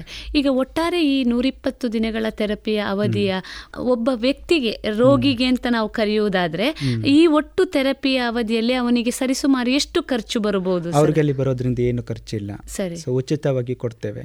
ಸೊ ಉಚಿತವಾಗಿ ಕೊಡೋದ್ರ ಜೊತೆಗೆ ನಾವೊಂದು ಪ್ರೀತಿಯನ್ನು ಕೊಡ್ತೇವೆ ಅವರಿಗೆ. ಸೊ ಇವತ್ತಿನ ದಿನಗಳಲ್ಲಿ ಮನೆಗಳಲ್ಲಿ ಯಾವುದೇ ರೀತಿ ಮಕ್ಕಳಿದ್ರು ಕೂಡ ಇವತ್ತಿನ ಸಿಚುವೇಶನ್ಸ್ ಎಲ್ಲ ಹೇಗಿದೆ ಅಂತಂದರೆ ಇವತ್ತು ಮಕ್ಕಳು ತುಂಬ ಬ್ಯುಸಿಯಾಗಿರ್ತಾರೆ ಸಾಫ್ಟ್ವೇರ್ ಇರ್ಬೋದು ಡಾಕ್ಟರ್ಸ್ ಇರ್ಬೋದು ಎಲ್ಲ ಔಟ್ ಸೈಡ್ ಇರ್ತಾರೆ. ಬಟ್ ಆ ತಂದೆ ತಾಯಿಗೆ ಮಕ್ಕಳ ಪ್ರೀತಿ ವಾತ್ಸಲ್ಯ ಸಿಗೋದಿಲ್ಲ. ಎಷ್ಟೋ ಜನ ಮಕ್ಕಳ ಪ್ರೀತಿ ವಾತ್ಸಲ್ಯದಿಂದ ಎಷ್ಟೋ ಜನ ಇವತ್ತೇನಾಗಿದ್ದಾರೆ ಸಮಸ್ಯೆಗಳಿಗೆ ಈಡಾಗಿ ಮಕ್ಕಳು ನಮ್ಮನ್ನ ಬಿಟ್ಟು ಫೀ ಒಂದು ಫೀಲಿಂಗ್ ಇಂದ ತುಂಬಾ. ಕಾಯಿಲೆಗಳು ತುತ್ತಾಗಿದ್ದಾರೆ ಇದ್ದಾರೆ. ಸೊ ಅಂತೂ ಅಪ್ಪ ಅಮ್ಮ ಇಲ್ಲ ಅಂತ ಒಂದು ಸ್ಥಿತಿಲಿರುವಂತಹ ಅಪ್ಪ ಅಮ್ಮ ಬಂದು ಅಲ್ಲಿ ಥೆರಪಿ ತಗೊಳ್ಳೋದ್ರಿಂದ ನಾವು ಮಕ್ಕಳ ಪ್ರೀತಿಯನ್ನು ಅವರಿಗೆ ಕೊಡ್ತೇವೆ. First of all. ಅವ್ರಿಗೊಂದು ಒಳ್ಳೆ ಮಾಹಿತಿನ ಕೊಡ್ತೇವೆ. ಅವರಿಗೆ ಒಂದು ಎಕ್ಸಸೈಸ್ ಅಂದ್ರೆ ಒಂದು ವ್ಯಾಯಾಮನ ಕಲಿಸ್ಕೊಡ್ತೇವೆ. ಮತ್ತೆ. ಅವರಿಗೆ ಒಂದು ಮೋಟಿವೇಶನ್ಸ್ ಅಂದ್ರೆ ಅವರಿಗೆ ಒಂದು ಫೀಲಿಂಗ್ ನಿಮಗೆ. ಯಾವುದೋ ಒಂದು ಫೀ ಇದು ಬಾ ಇರಬಾರ್ದು ಅಂತೇಳಿ. ನಗಿಸೋದು ಮತ್ತೆ ಅವರಿಗೆ ಒಂದು ಹಾಡ್ಸೋದು. ಅಲ್ಲಿಗೆ ಬಂದ್ರೆ ಅಪ್ಪ ಅಮ್ಮ ನಮ್ಮ ಮಕ್ಕಳಿಲ್ಲ ಅನ್ನೋ ಫೀಲಿಂಗ್ ಅವರಿಗೆ ಉಂಟು ಸರಿ ಸರಿ. ಒಟ್ಟಾರೆಯಾಗಿ ಎಲ್ಲ ವ್ಯಕ್ತಿಗೆ ವ್ಯಕ್ತಿಯ ರೋಗಗಳಿಗೆ ಮೂಲ ಕಾರಣ ಕಾಣುವಂಥದ್ದು ಮಾನಸಿಕವಾದಂತಹ ಸಮಸ್ಯೆ. ಯಾವಾಗ ಮಾನಸಿಕವಾಗಿ ಅವರಿಗೆ ಒಂದಿಷ್ಟು ಸಾಂತ್ವನವನ್ನ ನೀಡ್ಲಿಕ್ಕೆ ಸಾಧ್ಯ ಆಗುತ್ತೆ. ಬಹುಶಃ ರೋಗಗಳು ಒಂದು ಶೇಕಡ ಐವತ್ತರಷ್ಟು ಕಡಿಮೆ ಆದಾಗೆ ಅಂತ ನಾವು ಬಹುಶಃ ಎಲ್ಲೋ. ಹೇಳ್ಬೋದು. ಆ ನಿಟ್ಟಿನಲ್ಲಿ ನಿಮ್ಮ ಅಕ್ಯುಪ್ರೆಷರ್ ಥೆರಪಿಯ ಜೊತೆಗೆ ತಾವು ಮಾನಸಿಕವಾಗಿ ಅವರಿಗೊಂದಿಷ್ಟು ಬೆಂಬಲವನ್ನ ನೀಡುವಂಥದ್ದು ಸಾಂತ್ವನವನ್ನು ನೀಡುವಂತ ಕೆಲಸವನ್ನ ಕೂಡ ಮಾಡ್ತಾ ಇದ್ದೀರಿ. ಅದು ಕೂಡ ಉಚಿತವಾಗಿ ಮಾಡ್ತಾ ಇದ್ದೀರಿ ಅಂತ ತಾವು ಹೇಳ್ತಾ ಇದ್ದೀರಿ. ಬಹಳ ಸಂತೋಷ. ಸಾಮಾನ್ಯವಾಗಿ ಈ ಥೆರಪಿಯನ್ನು ಪಡೆದುಕೊಳ್ಳುವುದಕ್ಕೆ ಇಂಥದ್ದೇ ನಿರ್ದಿಷ್ಟವಾದಂತಹ ಏನಾದರೂ ಕಾರಣಗಳು ಇದೆಯೇ? ಅಥವಾ ಇಂಥ ವ್ಯಕ್ತಿಗಳಿಗೆ ಇದು ಸ- ತಗೊಳ್ಬಾರ್ದು ಆ ರೀತಿ ಏನಾದರೂ ಇದೆ? ಈಗ ಕೆಲವೊಂದು ಔಷಧಿ ಪದ್ಧತಿಯಲ್ಲಿ ನಮಗೆ ಗೊತ್ತಿದೆ. ರೋಗವಿರುವಂಥ ವ್ಯಕ್ತಿಗೆ ಈ ಥರದ ಥೆರಪಿ ಸಾಧ್ಯ ಇಲ್ಲ ಅನ್ನೋದನ್ನ ನೇರವಾಗಿ ಹೇಳುವಂಥದ್ದು. ಈ ಆಕ್ಯುಪ್ರೆಷರ್ ಥೆರಪಿಯಲ್ಲಿ ಆ ರೀತಿ ಏನಾದರೂ ಆ ಇದೆಯೇ? ಥರ ಏನೂ ಇಲ್ಲ. ಆಗ ಹುಟ್ಟಿದ ಮಗುವಿಂದ ಹಿಡಿದು ನೂರು ವರ್ಷ ಬದುಕೋರವರೆಗೂ ಆ ಏಜ್ ಇರ್ತಾರಲ್ಲ ಅವರು ಅವ್ರು ಎಲ್ಲರೂ ಕೂಡ ಈ ಥೆರಪಿನ ಯೂಸ್ ಮಾಡ್ಬೋದು. ಇವಾಗ ಏನು ಸಮಸ್ಯೆನೇ ಇಲ್ಲ ಅನ್ನೋರು ಇವಾಗ twenty five twenty six twenty years ಎಲ್ಲ ವರ್ಷದಲ್ಲಿರುವಂತಹ ಏಜಲ್ಲಿರುವಂಥರ ಅವ್ರಿಗೇನು ಸಮಸ್ಯೆ ಇರಲ್ಲ. ಬಟ್ ಮುಂದೆ ಸಮಸ್ಯೆಗಳು ಬರ್ತವಲ್ಲ ಹೌದು. ಮೂವತ್ತೈದು ವರ್ಷ ಆದಮೇಲೆ ಇಲ್ಲ ನಲ್ವತ್ತು ವರ್ಷ ಆದಮೇಲೆ ನಮ್ಗೆ ಏನು ಸಮಸ್ಯೆ ಬರುತ್ತೆ ಅಂತ ನಮ್ಗೆ ಹೇಳಲಿಕ್ಕೆ ಆಗೋದಿಲ್ಲ. ಸೊ ನಾವು ಇವಾಗಲಿಂದ ಈ ಒಂದು ವ್ಯಾಯಾಮ ಥೆರಪಿನ ಕಂಟಿನ್ಯೂ ಮಾಡೋದ್ರಿಂದ ಮುಂದೆ ನಾವು ಸಮಸ್ಯೆಗಳು ಬರ್ದಂಗೆ ಅವಾಯ್ಡ್ ಮಾಡ್ಬೋದು. ಸರಿ ಸರಿ ಸರಿ. ಬಹಳ ಉಪಯುಕ್ತವಾದಂತಹ ಮಾಹಿತಿಯನ್ನು ನೀಡಿದ್ದೀರಿ. ತಾವೇ ಹೇಳಿದ ಹಾಗೆ ದೇಹದ ಒಳಗಿರುವಂತಹ ಎಲ್ಲ ಕಲ್ಮಶಗಳನ್ನು ಈ ಆಕ್ಯುಪ್ರೆಷರ್ ಥೆರಪಿ ಹೊರಹಾಕಿ ಹೊಸ ಚೈತನ್ಯವನ್ನು ನೀಡಲಿಕ್ಕೆ ಸಾಧ್ಯ ಆಗುತ್ತೆ ಅನ್ನೋದನ್ನು ಒಟ್ಟಾರೆಯಾಗಿ ಈ ಒಂದು ಮ್, ಅದ್ಭುತವಾದಂಥ ಅಕ್ಯುಪ್ರೆಷರ್ ಥೆರಪಿಯ ಮೂಲಕ ವ್ಯಕ್ತಿ ತನ್ನ ಮಾನಸಿಕ ಆರೋಗ್ಯದ ಜೊತೆಗೆ ದೈಹಿಕ ಆರೋಗ್ಯವನ್ನು ಕೂಡ ಕಂಡುಕೊಳ್ಬೋದು ಅನ್ನೋದನ್ನು ಹೇಳ್ತಾ ಇದ್ದಾರೆ. ಬಹಳ ಸಂತೋಷ. ಸರ್ ತಾವೀಗ ಈ ಅಕ್ಯುಪ್ರೆಷರ್ ಥೆರಪಿ ಅನ್ನೋದ್ರ ಬಗ್ಗೆ ಮಾಹಿತಿಯನ್ನು ನೀಡ್ತಾ ಇದ್ರಿ. ಇದು ಈ ಥೆರಪಿ ಯಾವ ಯಾವ ರೀತಿಯಲ್ಲಿ ಒಬ್ಬ ಜನಸಾಮಾನ್ಯನಿಗೆ ನೋವನ್ನು ಅನುಭವಿಸ್ತಾ ಇರುವಂಥವನಿಗೆ ಅಥವಾ ಬೇರೆ ಬೇರೆ ಸಮಸ್ಯೆಗಳನ್ನು ಹೊಂದಿರುವವರಿಗೆ ಯಾವ ರೀತಿಯಲ್ಲಿ ಎಲ್ಲ ಲಭ್ಯ ಇದೆ? ಈಗ ನಾವು ಯೋಗವನ್ನು ನೋಡಿದರೆ ಆಸನಗಳು ಅಂತ ಇದೆ. ಅದೇ ರೀತಿ ಬೇರೆ ಬೇರೆ ರೀತಿಯ ಪದ್ಧತಿಯಲ್ಲಿ ಒಂದೊಂದು ವ್ಯವಸ್ಥೆಗಳಿದೆ. ಈ ಅಕ್ಯುಪ್ರೆಷರ್ ಥೆರಪಿಯಲ್ಲಿ ಯಾವ ರೀತಿಯಲ್ಲಿ ಆ ನೋವನ್ನು ಶಮನ ಮಾಡುವಂಥ ವಿಧಾನಗಳಿವೆ? ಅದ್ರ ಬಗ್ಗೆ ಮಾಹಿತಿಯನ್ನು ಕೊಡ್ತೀರಾ? ಸೊ ನೀವು ಕೇಳಿದಂತಹ ಉತ್ತರ ಪ್ರಶ್ನೆಗೆ ತುಂಬ ಇಂಪಾರ್ಟೆಂಟ್ ಆಗಿರುತ್ತೆ. ಸೊ ಇದು ನಮ್ಮ ಒಂದು ಥೆರಪಿ ಬರಬೇಕಾದ್ರೆ ಪ್ರತಿಯೊಬ್ಬರು ಕೂಡ ತುಂಬ ಸಮಸ್ಯೆಗಳಿರ್ತವೆ. ಇವಾಗ ಶುಗರ್ ಇರ್ಬೋದು, ಒಂದು ಸಕ್ಕರೆ ಕಾಯಿಲೆ ಇರ್ಬೋದು, ಇಲ್ಲ ಹೃದಯದ ಸಮಸ್ಯೆ ಇರ್ಬೋದು, ಇದು ಕಿಡ್ನಿ ಸಮಸ್ಯೆ ಇರ್ಬೋದು, ಇಲ್ಲ ಕ್ಯಾನ್ಸರ್ ಇರ್ಬೋದು, ಪ್ರತಿಯೊಂದು ಹಲವಾರು ಸಮಸ್ಯೆಗಳು. ಮನುಷ್ಯನ ದೇಹದಲ್ಲಿ ಎರಡು ಲಕ್ಷವರೆಗೂ ಸಮಸ್ಯೆಗಳಿದ್ದಾವೆ. ಎರಡು ಲಕ್ಷ ಕಾಯಿಲೆಗಳು ಇದ್ದಾವೆ. ಅದು ಯಾವ ಕಾಯಿಲೆಗಳಂತ ಹೇಳಲಿಕ್ಕಾಗೋದಿಲ್ಲ. ಬಟ್ ಇವತ್ತಿನ ಸಿಚುವೇಶನ್ಸಲ್ಲಿ ಡಾಕ್ಟ್ರ್ ಹತ್ರ ಹೋದಾಗ ನಾವು ಒಬ್ಬ ವೈದ್ಯರ ಹತ್ರ ಹೋದಾಗ ಶುಗರ್ ಸಮಸ್ಯೆ ಇದ್ದಾಗ ಶುಗರ್ ಅವ್ರ ಹತ್ರನೇ ಹೋಗಬೇಕಾಗುತ್ತೆ. ಇಲ್ಲ ಹಾರ್ಟ್ ಸ್ಪೆಷಲಿಸ್ಟ್ ಡಾಕ್ಟ್ರ್ ಹತ್ರನೇ ಹೋಗಬೇಕಾಗುತ್ತೆ. ಬಟ್ ನಮ್ಮ ಒಂದು ಥೆರಪಿ ಬಂದಾಗ ದೇಹದಲ್ಲಿ ಎರಡು ಲಕ್ಷ ಕಾಯಿಲೆಗಳಿದ್ದರೂ ಕೂಡ ನಾವು ಒಂದು ಸಿಸ್ಟಮಲ್ಲಿ ಬೆನ್ನು ಮೂಳೆಗೆ ಟ್ರೀಟ್ಮೆಂಟ್ ಕೊಡ್ತೇವೆ. ಸೊ ಏನಕ್ಕಂದರೆ ಬೆನ್ನು ಮೂಳೆ ಮುಖಾಂತರನೇ ಇಪ್ಪತ್ತೇಳು ಆರ್ಗನ್ಸು ಕನೆಕ್ಟ್ ಆಗಿರೋದು. ಸರಿ. ಓಕೆ ನರ್ವ್ಸು ಕೂಡ ಕನೆಕ್ಟ್ ಆಗಿರೋದು ಬೆನ್ನು ಮೂಳೆ ಮುಖಾಂತರನೇ. ಅದಕ್ಕೆ ಫಸ್ಟ್ ಆಫ್ ಆಲ್ ಕೋರಿಯನ್ ಒಂದು ಮೆಡಿಕಲ್ ಸೈನ್ಸ್ ಪ್ರಕಾರ ಬೆನ್ನು ಮೂಳೆಗೆ ಟ್ರೀಟ್ಮೆಂಟ್ ಕೊಡೋದ್ರಿಂದ ನಿನಗೆ ಹೃದಯದ ಸಮಸ್ಯೆ ಒಂದೇ ಅಲ್ಲ ದೇಹದಲ್ಲಿರುವಂತಹ ಇಪ್ಪತ್ತೇಳು ಆರ್ಗನ್ಸಲ್ಲಿ ಬರುವಂಥ ಸಮಸ್ಯೆಗಳು ಎಲ್ಲ ಕ್ಯೂರ್ ಇಂಪ್ರೂವ್ಮೆಂಟ್ ಆಗ್ತಾ ಹೋಗ್ತಾ ಸರಿ ಯಾವ ರೀತಿಯ ಚಿಕಿತ್ಸೆಗಳು? ಇದೀಗ ಬೆನ್ನು ಮೂಳೆಗೆ ಅಂತ ತಾವು ಹೇಳಿದ್ರಿ. ಆವಾಗಲೇ ಉಲ್ಲೇಖ ಮಾಡ್ತಾ ನೀವು ಜೇಡ್ ಅನ್ನುವಂಥ ಸ್ಟೋನ್ ಇದು. ಯಾವ ತರ ಇರ್ತದೆ? ಅದ್ರ ಬಗ್ಗೆ ಮಾಹಿತಿ ಜೇಡ್ ಸ್ಟೋನ್ ಅನ್ನೋದು ನಾನು ಯಾವಾಗಲೂ ಹೇಳಿದೆ ನಿಮಗೆ ಒಂದು ನೂರ ಒಂದು ಹಿಂದಿನ ಕಾಲದಲ್ಲಿ ರಾಜ ಮಹಾರಾಜರುಗಳು ಯೂಸ್ ಮಾಡ್ತಾ ಇದ್ರು ಕಿರೀಟಗಳಿರ್ಬೋದು ಆಭರಣಗಳಾಗಿ. ಮತ್ತೆ ಹಿಂದೆ ಅದು ಸ್ಟೋನ್ ಬಂದು ಒಂದು ನೂರ ಐವತ್ತು ಅಡಿ ಆಳದಲ್ಲಿ ಸಿಗುವಂಥ ಒಂದು ಜೇಡಿ ಸ್ಟೋನ್ ಇವಾಗ ಚೀನಾ ಹೇಗೆ ಸಿಗುತ್ತಲ್ಲ ಹಾಗೆ. ಸೊ ಈ ಜೇಡಿ ಸ್ಟೋನ್ ಬಂದು ಮನುಷ್ಯನಲ್ಲಿ ಒಂದು ರೂಟ್ ಥೆರಪಿ ಮತ್ತು ಆರ್ಗನ್ಸ್ ಥೆರಪಿ ಅಂತ ಇರುತ್ತೆ. ಸೊ ಅದಕ್ಕೆ ಮೆಜರ್ಮೆಂಟ್ ಆಗಿ ಆ ಮ್ಯಾ ಆ ಸ್ಟೋನನ್ನು ಕಲೆಕ್ಟ್ ಆಗಿ ಮಾಡಿರ್ತಾರೆ. ಮ್ಯಾಟ್ ಆಗಿ ಯೂಸ್ ಮಾಡಿರ್ತಾರೆ. ಸೊ ಅದ್ರ ಮಲಗೋದ್ರಿಂದ ಏನಾಗುತ್ತೆ ಅಂದರೆ ಆಕ್ಯುಪ್ರೆಸರ್ ಇವಾಗ ಮ್ಯಾಶಿಭೂಷನ್ ಇರ್ಬೋದು ಆಕ್ಯುಬ್ರೆಸರ್ ಪ್ಲಾಂಟ್ ಇರ್ಬೋದು ಈ ಥರ ಒಂದು ಐದು ಸಿಸ್ಟಮ್ ಥರ ಟ್ರೀಟ್ಮೆಂಟ್ ಇರುತ್ತೆ.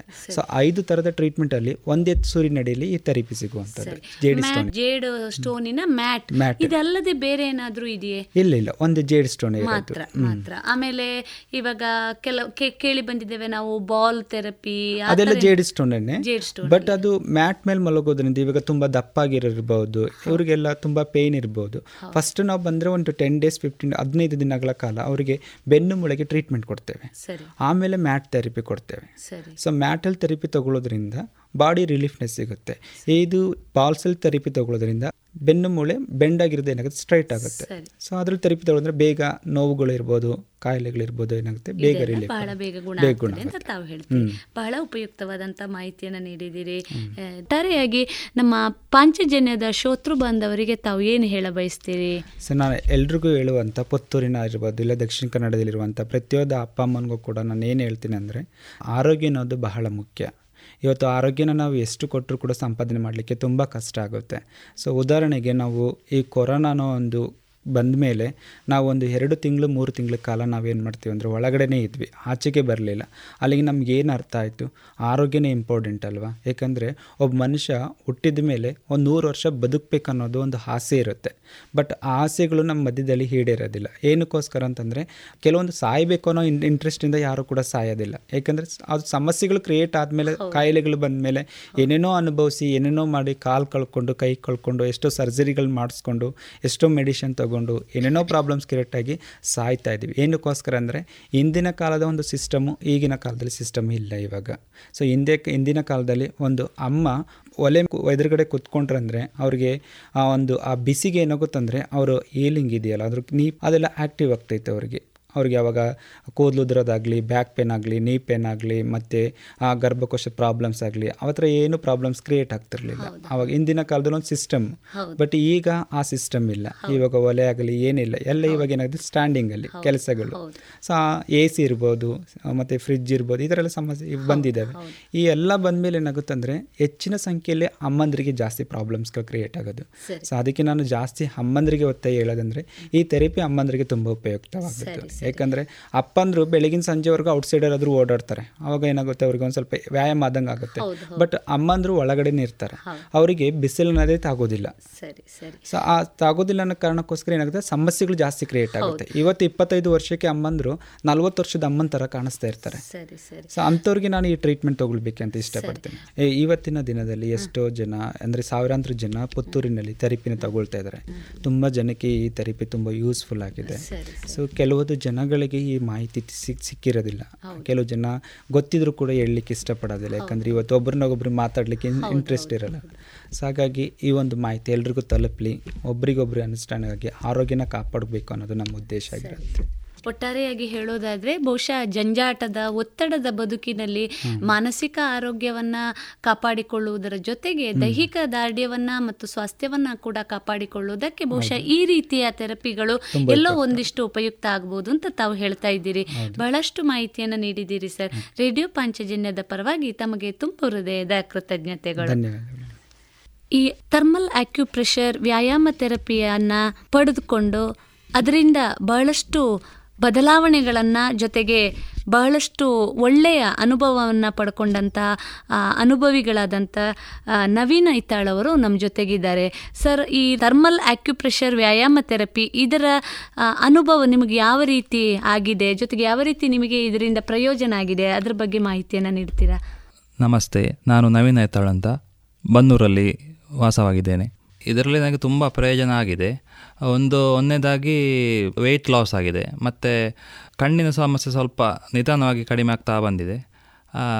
ಮತ್ತು ನಮ್ಮ ಮನೆಯಲ್ಲಿ ನಾವು ಮೂರು ಜನ ತಂದೆ ತಾಯಿಗಳು ತಗೊಳ್ತಿದ್ದೆವು. ತಾಯಿಗೆ ಬಿ ಪಿ ಶುಗರ್ ಇರ್ತದೆ ಇದೆ. ಅದು ಕಂಟ್ರೋಲ್ ಆಗಿದೆ. ತಂದೆಗೆ ಸ್ವಲ್ಪ ಹಾರ್ಟಿನಲ್ಲಿ ಪ್ರಾಬ್ಲಮ್ ಇತ್ತು ವಾಲಿನಲ್ಲಿ ಪ್ರಾಬ್ಲಮ್ ಇತ್ತು. ಅದು ಕ್ಲಿಯರ್ ಆಗಿದೆ. ತಮಗೆ ಈ ಆಕ್ಯುಪ್ರೆಷರ್ ತರಬೇತಿಯ ಬಗ್ಗೆ ಅಥವಾ ವ್ಯಾಯಾಮ ಥೆರಪಿ ಬಗ್ಗೆ ಯಾವ ರೀತಿಯಲ್ಲಿ ಮಾಹಿತಿ ದೊರಕಿತ್ತು? ನನಗೆ ಒಬ್ಬರು ಒಂದು ಒಬ್ಬರು ಗೋಪಾಲಣ್ಣ ಅಂತ ಇದ್ದರು ಇದ್ರು. ಅವರು ನನಗೆ ಅಲ್ಲಿ ಹೇಳಿದರು ಅಲ್ಲಿ ಇದು ಸಿ ಲೈಫಿಂದ ಸ್ಟಾರ್ಟ್ ಆಗಿದೆ ಅಲ್ಲಿ ಹೋಗಿ. ನನಗೆ ಅಂದರೆ ಕಣ್ಣಿನ ಸಮಸ್ಯೆ ಎಲ್ಲ ತುಂಬ ಅಂದರೆ ದೃಷ್ಟಿದೋಷ ಇತ್ತು. ಹಾಗೆ ಅವರು ಹೇಳ್ತಿದ್ರು ನೀವು ಅಲ್ಲಿಗೆ ಬೇರೆ ತುಂಬಾ ತುಂಬ ಹೇಳ್ತಿದ್ರು. ಹಾಗೆ ಅಲ್ಲಿಗೆ ಹೋಗಿ ನೋಡಿ ನಿಮಗೆ ಉಪಕಾರ ಆಗ್ತದೆ ಅಂತ. ಹಾಗೆ ತುಂಬ ಒಂದು ವರ್ಷದಿಂದಲೇ ಹೋಗ್ತಿದ್ದೆ ಅಲ್ಲಿ. ಸರಿ. ಈಗ ತಾವು ಎಷ್ಟು ಅವಧಿಯಲ್ಲಿ ಈ ಥೆರಪಿಯನ್ನ ಪಡ್ಕೊಳ್ತಾ ಇದ್ದೀರಿ?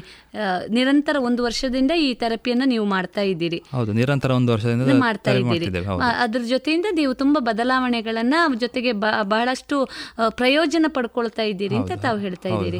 ಬಹಳ ಉಪಯುಕ್ತವಾದಂಥ ಮಾಹಿತಿ. ಯಾಕೆಂದ್ರೆ ಈ ಥೆರಪಿಯನ್ನ ಬಳಸಿ ಅದರಿಂದ ಅನುಭವವನ್ನು ತೆಗೆದುಕೊಂಡಂಥ ಅನುಭವಿಗಳ ಮಾತು ನಮಗೆ ಬಹಳಷ್ಟು ಉಪಯುಕ್ತ ಆಗ್ತದೆ ಅಂತ ಅಂದುಕೊಳ್ತೇನೆ. ರೇಡಿಯೋ ಪಂಚಜನ್ಯದ ಪರವಾಗಿ ತಮಗೆ ತುಂಬು ಹೃದಯದ ಧನ್ಯವಾದಗಳು. ಧನ್ಯವಾದಗಳು. ಇದುವರೆಗೆ ಆರೋಗ್ಯ ಮಾಹಿತಿ ಕಾರ್ಯಕ್ರಮದಲ್ಲಿ ಪುತ್ತೂರಿನಲ್ಲಿ ಥರ್ಮಲ್ ಅಕ್ಯುಪ್ರೆಷರ್ ವ್ಯಾಯಾಮವನ್ನ ನೀಡ್ತಾ ಬಂದಿರುವ ಸಿ ಲೈಫ್ ಸಂಸ್ಥೆಯ ಮಂಜುನಾಥ ಅವರೊಂದಿಗಿನ ಸಂದರ್ಶನವನ್ನ ಕೇಳಿದಿರಿ.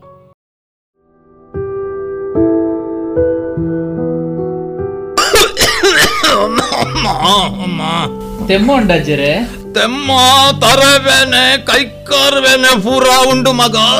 ಅಮ್ಮ. ಮರ್ದದ ತೊಂಡರಾಜ್ಜರೆ? ಮರ್ದಗ ಪೂರ ದಾಯಗ ಪೊಕ್ಕಡೆ ಖರ್ಚು ಪಾಡ್ನೆ ಮಗ. ಎಂಚ? ಮರ್ದಗ್ ಖರ್ಚಾಪುಂಡ? ಅತ್ತ ಒಕ್ಕ ದಾದಾಜ್ಜರೆ ದಿನಕ್ಕೊಂಜಿ ಪೊಸ ಪೊಸ ರೋಗಲು ತರೆದೆರ್ಪುನಗ ಮರ್ದು ದೆತೊಂಜಿಂಡ ಎಂಚ ಅಜ್ಜರೆ? ನನ್ನ ಮರ್ದಗಾಪುನ ಖರ್ಚಿದ ತರೆ ಬೆಚ್ಚ ಬುಡ್ಲೆ ದಾಯ ತರ ಬೆಚ್ಚ ಬಿಡೋಡು ಮಗ. ನಮ್ಮ ಪ್ರಧಾನಮಂತ್ರಿ ಜನೌಷಧಿ ಉಂಡತ ಅಜ್ಜರೆ ಅವು ಪೂರ ಇತ್ತೆ ಓಲುಂಡು ಮಗ ಈ ಪಣ್ಪಂದು. ಮತ್ತೆ ಪುತ್ತೂರುಡ ಉಂಡತ ಅಜ್ಜರೆ ಪುತ್ತೂರುಡು ಓಲಪ್ಪ. ಪುತ್ತೂರುದ ದರ್ಬೇಡ್ಲ ಮಹಾಮಾಯಿ ದೇವಸ್ಥಾನದ ಕೈತಲು ಕ್ಯಾಂಪ್ಕೋ ಬಿಲ್ಡಿಂಗ್ ಇಡ್ಲ ಉಂಡತ ಅಜ್ಜರೆ ಹಿಂದೆ ಸಂಪರ್ಕಿಸಿ ಮಹಿಳಾ ವಿವಿಧೋದ್ದೇಶ ಸಹಕಾರಿ ಸಂಘದ ಕಟ್ಟಡ ದರ್ಬೆ ಮತ್ತು ಮಹಮ್ಮಾಯಿ ದೇವಸ್ಥಾನದ ಬಳಿ ಇರುವ ಕ್ಯಾಂಪ್ಕೋ ಬಿಲ್ಡಿಂಗ್ನಲ್ಲಿ ಪ್ರಧಾನಮಂತ್ರಿ ಜನೌಷಧಿ ಕೇಂದ್ರ. ದೂರವಾಣಿ ಒಂಬತ್ತು ನಾಲ್ಕು ಎಂಟು ಮೂರು ಐದು ಒಂದು ಒಂದು, ಮೂರು ಏಳು ಒಂದು.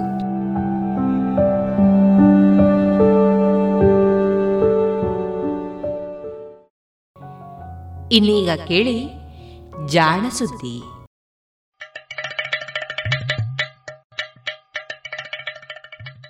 ಕೇಳು ಕೇಳು ಕೇಳು ಜಾಣ ಜಾಣ ಸುದಿಯ ಕೇಳು ಕೇಳು ಕೇಳು ಜಾಣ. ಇಂದು ಹಂದು ಮುಂದು ಹಿಂದು ಹರಿವು ತಿಳಿವು ಚುಟುಕು ಬೆರಗು ನಿತ್ಯ ನುಡಿಯುವತ್ತು ತರಲು, ನಿತ್ಯ ನುಡಿಯುವತ್ತು ತರಲು ಕೇಳಿ ಜಾಣರ, ಜಾಣ ಸುದ್ದಿಯ ಕೇಳು ಕೇಳು ಕೇಳು ಜಾಣ ಜಾಣ ಸುದಿಯ ಕೇಳು ಕೇಳು ಕೇಳು ಜಾಣ. ಜಾಣ ನುಡಿ.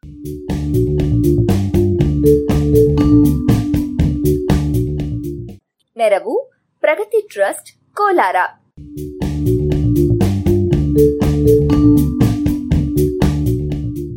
ಅಮೂಲ್ಯವಾದ ಅಣಕ.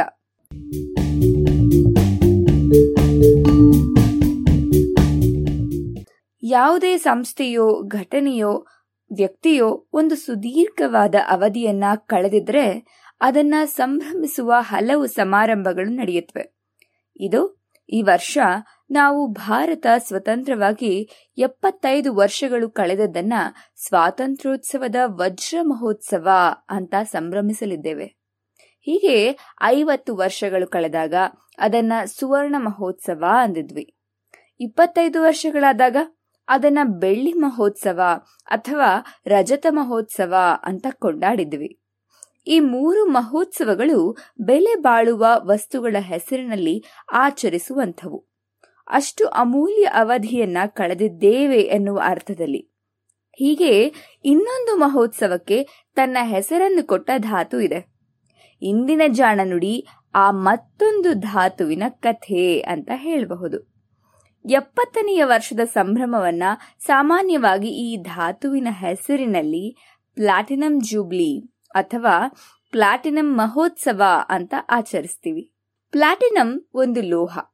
ಧಾತು ಪಟ್ಟಿಯಲ್ಲಿ ಇದು ಚಿನ್ನದ ಪಕ್ಕದಲ್ಲಿಯೇ ಎಪ್ಪತ್ತೆಂಟನೆಯ ಸ್ಥಾನದಲ್ಲಿ ಇರುವಂತಹ ಲೋಹ. ಪಲೇಡಿಯಂ ಗುಂಪಿಗೆ ಸೇರಿದ್ದು.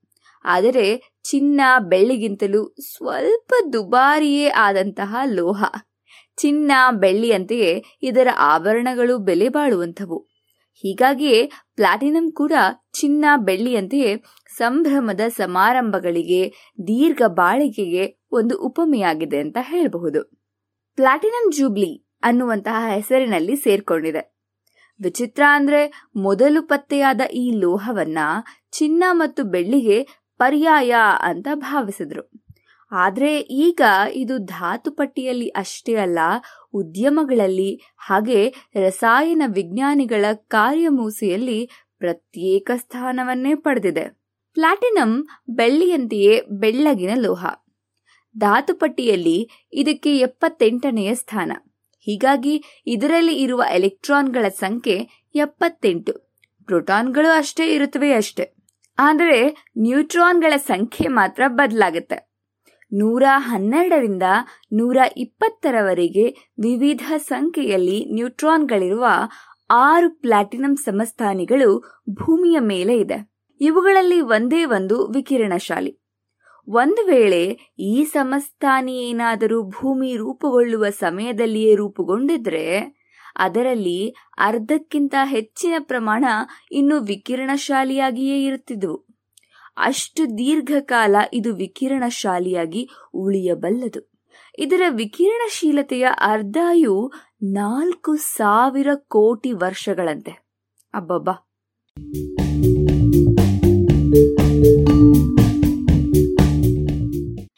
ಹೌದು. ಪ್ಲಾಟಿನಂ ಬಳಕೆ ಬಹಳ ಹಿಂದಿನದ್ದು ಅನ್ನೋದು ಚರಿತ್ರಕಾರರ ಅಭಿಪ್ರಾಯ. ಯಾಕಂದ್ರೆ ಸುಮಾರು ಕ್ರಿಸ್ತಪೂರ್ವ ಏಳನೇ ಶತಮಾನದಲ್ಲಿ ರಚಿಸಿದ್ದಂತಹ ಈಜಿಪ್ಟಿನಲ್ಲಿ ದೊರೆತ ಲೋಹದ ಹೂಜಿಯಲ್ಲಿಯೂ ಪ್ಲಾಟಿನಂ ಲೋಹದಲ್ಲಿ ಅಕ್ಷರಗಳನ್ನು ಕೆತ್ತಿದ್ದದ್ದು ದಾಖಲೆಯಾಗಿದೆ. ಆದರೆ ಇದು ಹೊಸ ಲೋಹವೆಂದಾಗಲಿ ಅಥವಾ ಅದರ ಗುಣಗಳಾಗಲಿ ಆಗ ಯಾರಿಗೂ ತಿಳಿದಿರಲಿಲ್ಲ. ಕೊಲಂಬಸ್ ದಕ್ಷಿಣ ಅಮೆರಿಕವನ್ನ ಪತ್ತೆ ಮಾಡಿದ ನಂತರದ ದಿನಗಳಲ್ಲಿ ಅಲ್ಲಿನ ಬೆಟ್ಟ ಗುಡ್ಡಗಳಲ್ಲಿ ಇದ್ದ ಚಿನ್ನ ಬೆಳ್ಳಿಯನ್ನ ತಮ್ಮದಾಗಿಸಿಕೊಳ್ಳಲು ವಿವಿಧ ಯುರೋಪಿಯನ್ ದೇಶಗಳ ನಡುವೆ ಸಮರವೇ ನಡೆದಿತ್ತು. ಹೊಸ ಖಂಡದ ವಿವಿಧ ಭಾಗಗಳಲ್ಲಿ ತಮ್ಮ ವಸಾಹತುಗಳನ್ನ ಸ್ಥಾಪಿಸಿ ಅಲ್ಲಿದ್ದ ಖನಿಜಗಳನ್ನ ಸೂರೆ ಹೊಡೆಯುತ್ತಾ ಇದ್ರು. ಅಮೂಲ್ಯವಾದಂತಹ ತಾಮ್ರ, ಚಿನ್ನ, ಬೆಳ್ಳಿ ಅನಂತರ ಯುರೋಪನ್ ಸೇರುತ್ತಿದ್ವು. ಹೀಗೆ ಸಾವಿರದ ಏಳ್ನೂರ ಮೂವತ್ತೈದರಲ್ಲಿ ಸ್ಪೇನ್ ಆಡಳಿತದಲ್ಲಿದ್ದ ಇಂದಿನ ಕೊಲಂಬಿಯಾ ಪ್ರದೇಶದಿಂದ ಹಲವಾರು ಪೌಂಡ್ಗಳಷ್ಟು ತೂಕದ ಬೆಳ್ಳಗಿನ ಲೋಹವೊಂದನ್ನು ಯುರೋಪಿಗೆ ಹೊತ್ತು ತಂದ ವರದಿ ಇದೆ. ಹೀಗೆ ಪ್ಲಾಟಿನಂ ಲೋಹ ವಿಜ್ಞಾನಿಗಳಿಗೆ ಪರಿಚಯವಾಯಿತು.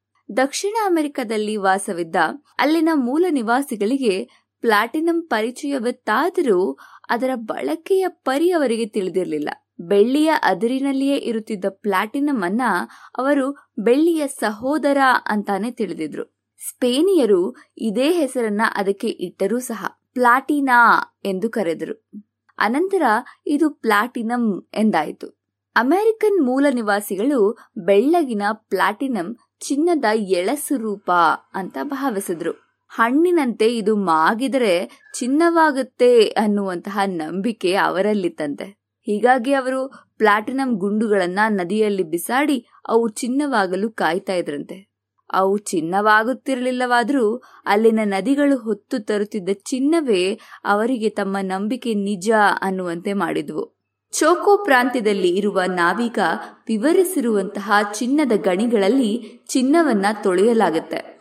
ಅಲ್ಲಿ ಕೆಲವೆಡೆಗಳಲ್ಲಿ ಪಾದರಸವನ್ನು ಉಪಯೋಗಿಸಬೇಕಾಗತ್ತೆ. ಯಾಕಂದ್ರೆ ಚಿನ್ನದ ಸುತ್ತಲೂ ಮಣ್ಣು, ಕಲ್ಲು ಹಾಗೆ ಬೇರೆ ಲೋಹಗಳು ಹಾಗೂ ಟಾರಿನ ಲೇಪವಿರುತ್ತದೆ ಹಾಗಿದ್ದು ಪ್ಲಾಟಿನಾದ ದೆಸೆಯಿಂದ ಹಲವು ಗಣಿಗಳನ್ನು ತೊರೆಯಲಾಗಿದೆ. ಇದು ಎಂತಹ ಗಟ್ಟಿಯಾದ ವಸ್ತುವೆಂದರೆ ಉಕ್ಕಿನಿಂದ ಬಡಿದರೂ ಇದನ್ನು ಪ್ರತ್ಯೇಕಿಸಲಾಗದು. ಈ ಹಠಮಾರಿ ವಸ್ತುವಿನ ಒಳಗೆ ಅವಿತಿರುವ ಲೋಹವನ್ನ ಹೊರತೆಗೆಯಲು ಬಹಳಷ್ಟು ಶ್ರಮ ಹಾಗೂ ವೆಚ್ಚ ಆಗುತ್ತದೆ. ಸುಟ್ಟರೂ ಇದು ಸಿಗುವುದಿಲ್ಲ. ಇದು ಚಿನ್ನದ ಬೇಟೆಯಲ್ಲಿ ತೊಡಗಿದ್ದ ಸ್ಪೇನಿಯರು ಪ್ಲಾಟಿನಂ ಬಗ್ಗೆ ಬರೆದಂತಹ ಮಾತು.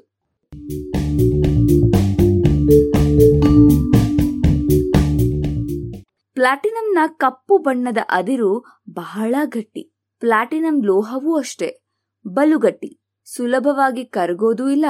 ಹೀಗಾಗಿ ಇದನ್ನ ಪ್ರತ್ಯೇಕಿಸೋದು ತುಂಬಾನೇ ಕಷ್ಟವಾಗಿತ್ತು. ಸ್ಪೇನಿನ ವಸಾಹತುಗಳಿಂದ ಸಾವಿರದ ಏಳ್ನೂರ ಐವತ್ತರಲ್ಲಿ ಉಲೋವಾ ಎಂಬಾತ ಇದನ್ನ ಯುರೋಪಿಗೆ ತಂದಿದ್ದ.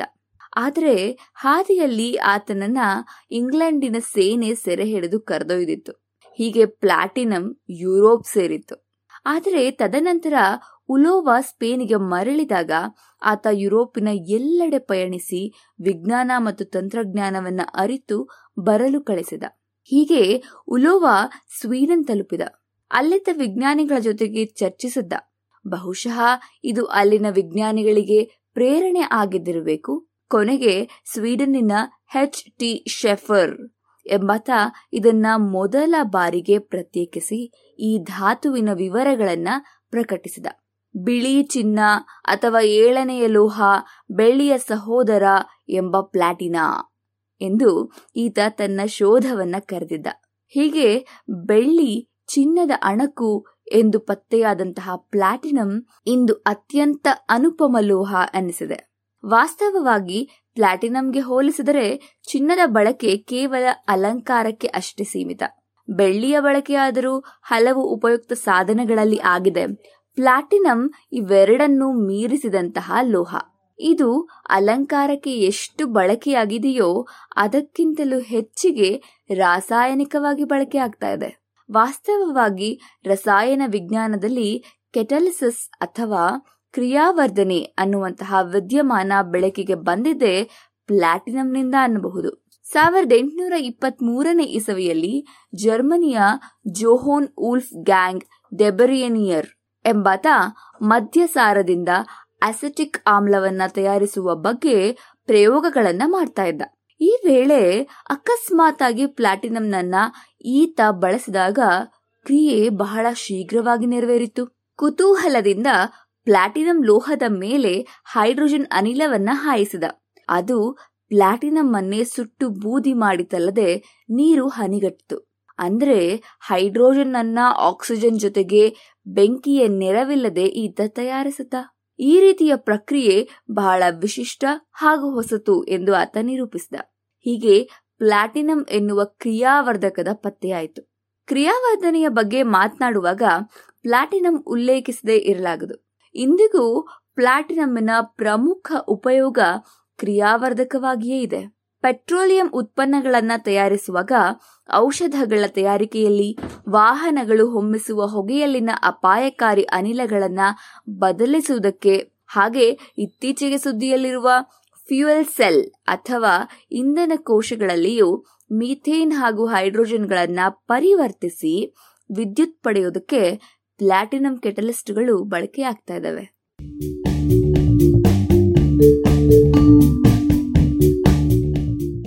ಆದರೆ ಪ್ಲಾಟಿನಂ ಬಹಳ ದುಬಾರಿ. ಆದ್ದರಿಂದ ಇದಕ್ಕೆ ಪರ್ಯಾಯವಾಗಿ ಬೇರೆ ಕ್ರಿಯಾವರ್ಧಕಗಳನ್ನ ತಯಾರಿಸಲು ಸಂಶೋಧನೆಗಳು ನಡೀತಾ ಇದ್ದಾವೆ. ಇವೆಲ್ಲವುಗಳ ಉದ್ದೇಶ ಪ್ಲಾಟಿನಂ ಬಳಸದೆ ಕ್ರಿಯಾವರ್ಧನೆ ಸಾಧ್ಯವೇ ಅನ್ನೋದೆ. ಇದೊಂದು ಲೋಹ ಎಂದು ಪತ್ತೆಯಾದ ನೂರು ವರ್ಷಗಳ ನಂತರ ಪ್ಲಾಟಿನಂಗೆ ಹೊಸದೊಂದು ಉಪಯೋಗ ಕಂಡಿತಷ್ಟೆ. ಹಾಗೆ ಸುಮಾರು ಇನ್ನೂರು ವರ್ಷಗಳಾದ ಮೇಲೆ ಇದು ಇನ್ನೊಂದು ಉಪಯೋಗಕ್ಕೆ ನೆರವಾಯಿತು. ವಿದ್ಯುತ್ ಹರಿಸಿದಾಗ ಜೀವಕೋಶಗಳ ವಿಭಜನೆಯಲ್ಲಿ ಏನಾದರೂ ವ್ಯತ್ಯಾಸವಾಗುತ್ತಿದೆಯೇ ಎಂದು ಗಮನಿಸಲು ಅಮೆರಿಕದ ರೋಸನ್ಬರ್ಗ್ ಎಂಬಾತ ಜೀವಕೋಶಗಳೊಳಗೆ ಪ್ಲಾಟಿನಂ ತಂತಿಗಳನ್ನ ಹುದುಗಿಸಿ ವಿದ್ಯುತ್ ಹರಿಸಿದ. ಕೋಶಗಳು ಸತ್ತಿದ್ವು. ಇದಕ್ಕೆ ಕಾರಣ ಹುಡುಕಿದಾಗ ಪ್ಲಾಟಿನಂ ತಂತಿಯು ಜೀವಕೋಶಗಳನ್ನ ಬೆಳೆಸುತ್ತಿದ್ದ ಅಮೋನಿಯಂ ಸಂಯುಕ್ತದ ದ್ರಾವಣದ ಜೊತೆಗೆ ಬೆರೆತು ಹೊಸ ಲವಣಗಳಾಗಿದ್ವು. ಈ ಲವಣಗಳೇ ಜೀವಕೋಶಗಳನ್ನ ಕೊಂದಿದ್ವು. ಇಂತಹ ಸಂಯುಕ್ತಗಳನ್ನು ನೂರು ವರ್ಷಗಳ ಹಿಂದೆಯೇ ತಯಾರಿಸಲಾಗಿತ್ತಾದರೂ ಅವುಗಳಿಗೇನು ಪ್ರಯೋಜನವಿಲ್ಲ ಅಂತ ಕಡೆಗಣಿಸಲಾಗಿತ್ತು. ಆದರೆ ಈ ಆಕಸ್ಮಿಕ ಶೋಧ ಪ್ಲಾಟಿನಂ ಸಂಯುಕ್ತಗಳೆನ್ನುವ ಹೊಸ ಬಗೆಯ ಕ್ಯಾನ್ಸರ್ ಔಷಧಗಳಿಗೆ ಮೂಲವಾಯಿತು. ಇಂದಿಗೂ ಸಿಸ್ಪ್ಲಾಟಿನ್ ಎನ್ನುವ ವಸ್ತು ಕ್ಯಾನ್ಸರ್ ಚಿಕಿತ್ಸೆಯಲ್ಲಿ ಬಹಳನೇ ಜನಪ್ರಿಯ. ಪ್ಲಾಟಿನಂ ಒಂದೇ ವಸ್ತುವಿನ ಜೊತೆಗೆ ಹಲವು ರೀತಿಯಲ್ಲಿ ಕೂಡಿಕೊಂಡು ಸಂಯುಕ್ತವಾಗಬಲ್ಲದು. ಜೊತೆಗೆ ಇದು ಸಾವಯವ ಹಾಗೂ ಇತರೆ ಲೋಹ ವಸ್ತುಗಳೆರಡನ್ನೂ ಬೆಸೆಯಬಲ್ಲದು ಸಹ. ಇಂತಹ ಫಾರ್ಫಿರಿನ್ ವಸ್ತುಗಳು ಬೆಳಕಿಗೆ ಬಲು ಸೂಕ್ಷ್ಮವಾಗಿ ಸ್ಪಂದಿಸುತ್ತವೆ. ಬೆಳಕನ್ನ ಹೀರಿಕೊಂಡು ಅದಕ್ಕಿಂತಲೂ ಶಕ್ತಿಯುತವಾದ ಕಿರಣಗಳನ್ನ ಸೂಸುತ್ತವೆ. ಹೀಗಾಗಿ ಇವನ್ನ ಕ್ಯಾನ್ಸರ್ ಚಿಕಿತ್ಸೆಯಲ್ಲಿ ಬೇರೊಂದು ವಿಧದಲ್ಲಿಯೂ ಬಳಸುವಂತಹ ಯೋಜನೆಗಳು ಸಹ ನಡೆದಿದೆ. ಈ ವಸ್ತುಗಳನ್ನ ನೀಡಿ ಅವು ಕ್ಯಾನ್ಸರ್ ಕೋಶಗಳೊಳಗೆ ಸೇರಿದ ಮೇಲೆ ಬೆಳಕು ಚೆಲ್ಲಿದರೆ ಸಾಕು. ಕ್ಯಾನ್ಸರ್ ಕೋಶಗಳು ಸಾಯುತ್ತವೆ.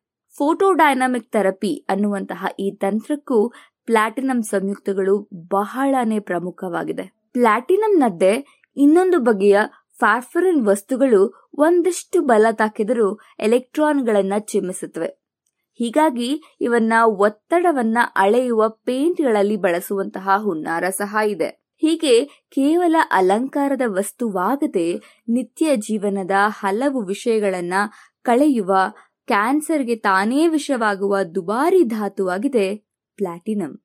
ಚಿನ್ನ ಬೆಳ್ಳಿಯ ನಕಲಾಗಿ ತೋರಿದ್ರೂ ಬಳಕೆಯಲ್ಲಿಯೂ ಬೆಲೆಯಲ್ಲಿಯೂ ಅವನ್ನು ಮೀರಿಸಿದಂತಹ ಧಾತು ಆಗಿದೆ.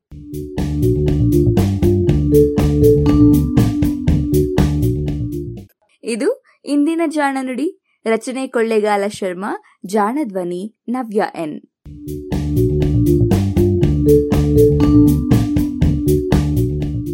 ನೆರವು ಪ್ರಗತಿ ಟ್ರಸ್ಟ್, ಕೋಲಾರ.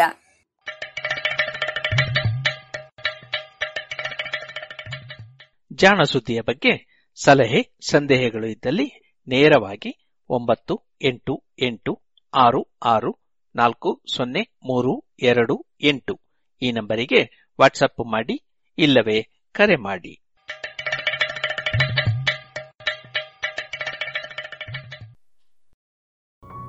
ಇದುವರೆಗೆ ಜಾಣ ಸುದ್ದಿ ಕೇಳಿದ್ರಿ.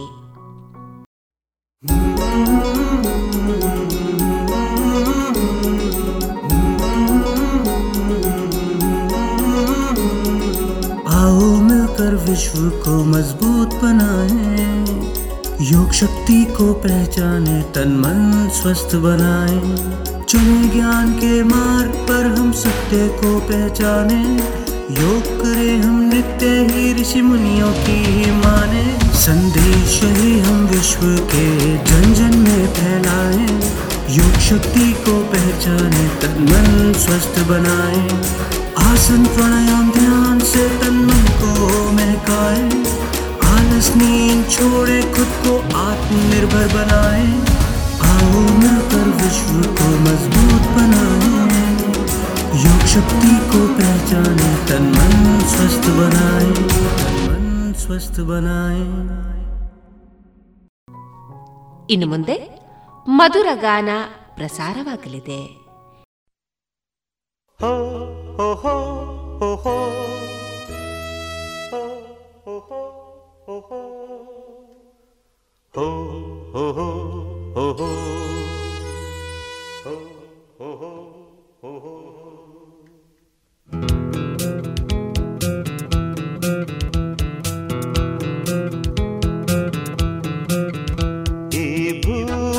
ಬಣ್ಣದ ಬುಗುರಿ ಆ ಶಿವನೇ ಚಾಟಿ ಕಣು. ಈ ಬಾಳು ಸುಂದರ ನಗರಿ ನೀನಿದರ ಮೇಟಿ ಕಣು. ನಿಂತಾಗ ಬುಗುರಿಯಾಟ, ಎಲ್ಲಾರು ಒಂದೇ ಓಟ ಕಾಲ ಕ್ಷಣಿಕ ಕಣು.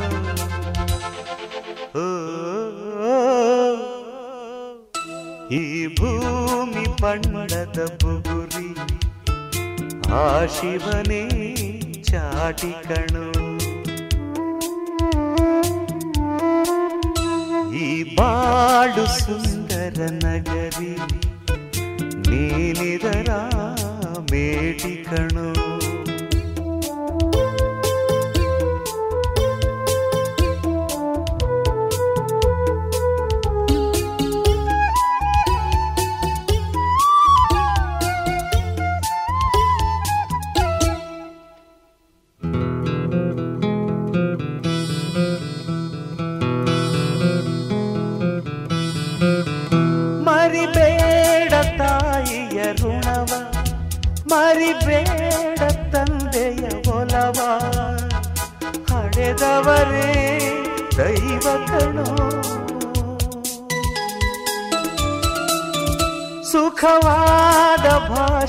ಕಲಿಸೋ ಸರಿಯಾದ ದಾರಿಗೆ ನಡೆಸೋ. ಸಂಸ್ಕೃತಿಯೇ ಗುರು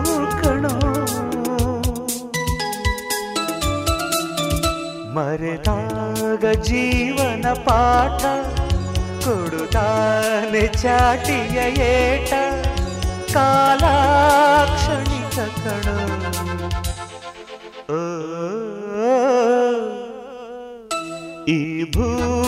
ಬಣ್ಣದ ಬುಗುರಿ ಆ ಶಿವನೇ ಚಾಟಿ ಕಣು ಈ ಬಾಳು ಸುಂದರ ನಗರಿ ನೀನಿದರ ಮೇಟಿ ಕಣೋ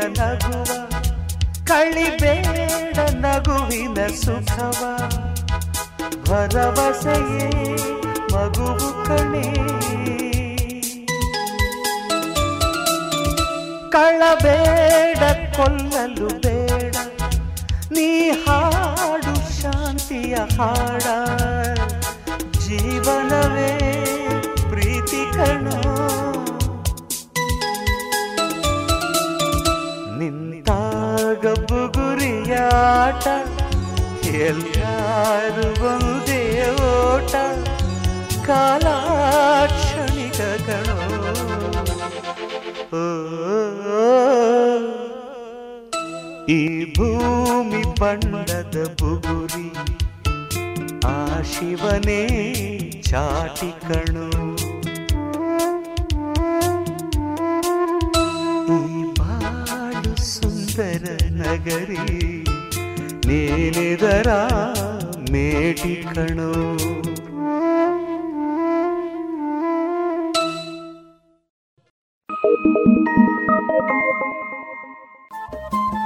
ರೇಡಿಯೋ ಪಾಂಚಜನ್ಯ ತೊಂಬತ್ತು ಬಿಂದು ಎಂಟು ಎಫ್ಎಂ ಸಮುದಾಯ ಬಾನುಲಿ ಕೇಂದ್ರ ಪುತ್ತೂರು. ಇದು ಜೀವ ಜೀವದ ಸ್ವರ ಸಂಚಾರ.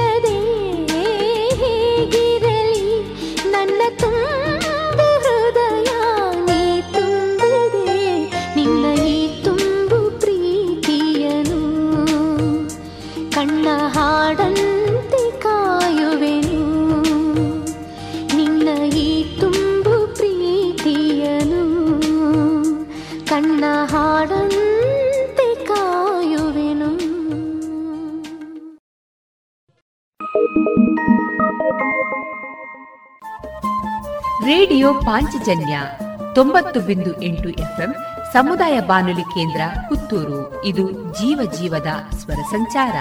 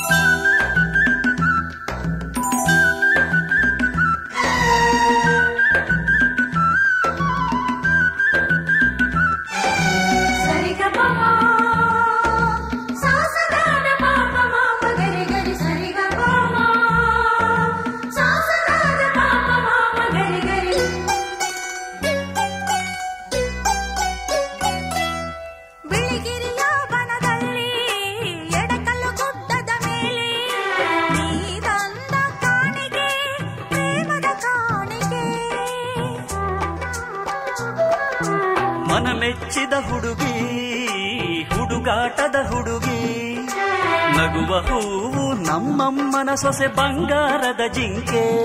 ಭಲೆ ಬಸವ. ಭಲೆ ಜೋಡಿ. ಹೊಂಬಿಸಿಲು. ಸಂಗೀತ. ಒಂದಾನೊಂದು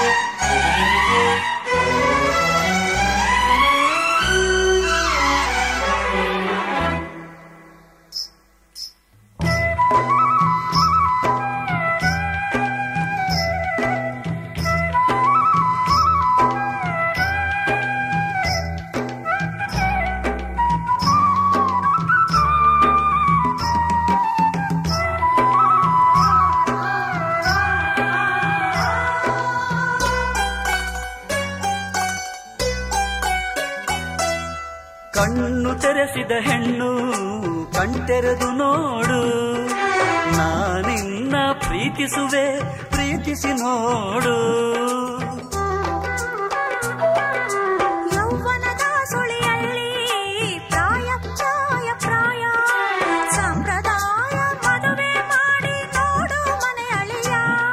ಕವಲೆರಡು ಹೊಸ ಬೆಳಕು ಋತುಗಾನ ಆರಂಭ.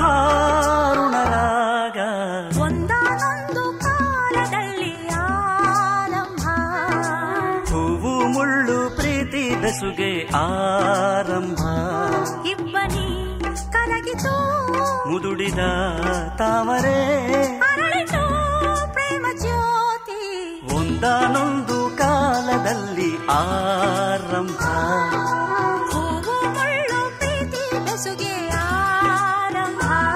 ಇಬ್ಬನಿ ಕರಗಿತು. ಮುದುಡಿದ ತಾವರೆ. ಅರಳಿತು ಪ್ರೇಮ ಜ್ಯೋತಿ.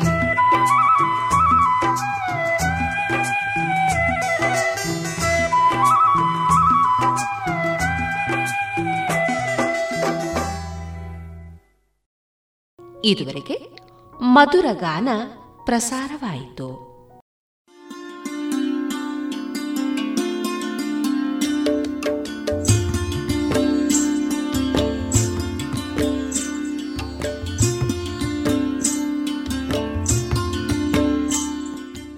ರೇಡಿಯೋ ಪಾಂಚಜನ್ಯ ಸಮುದಾಯ ಬಾನುಲಿ ಕೇಂದ್ರದಿಂದ ನಿಮ್ಮ ಕಾರ್ಯಕ್ರಮಗಳು ಪ್ರಸಾರವಾಗಬೇಕೆ?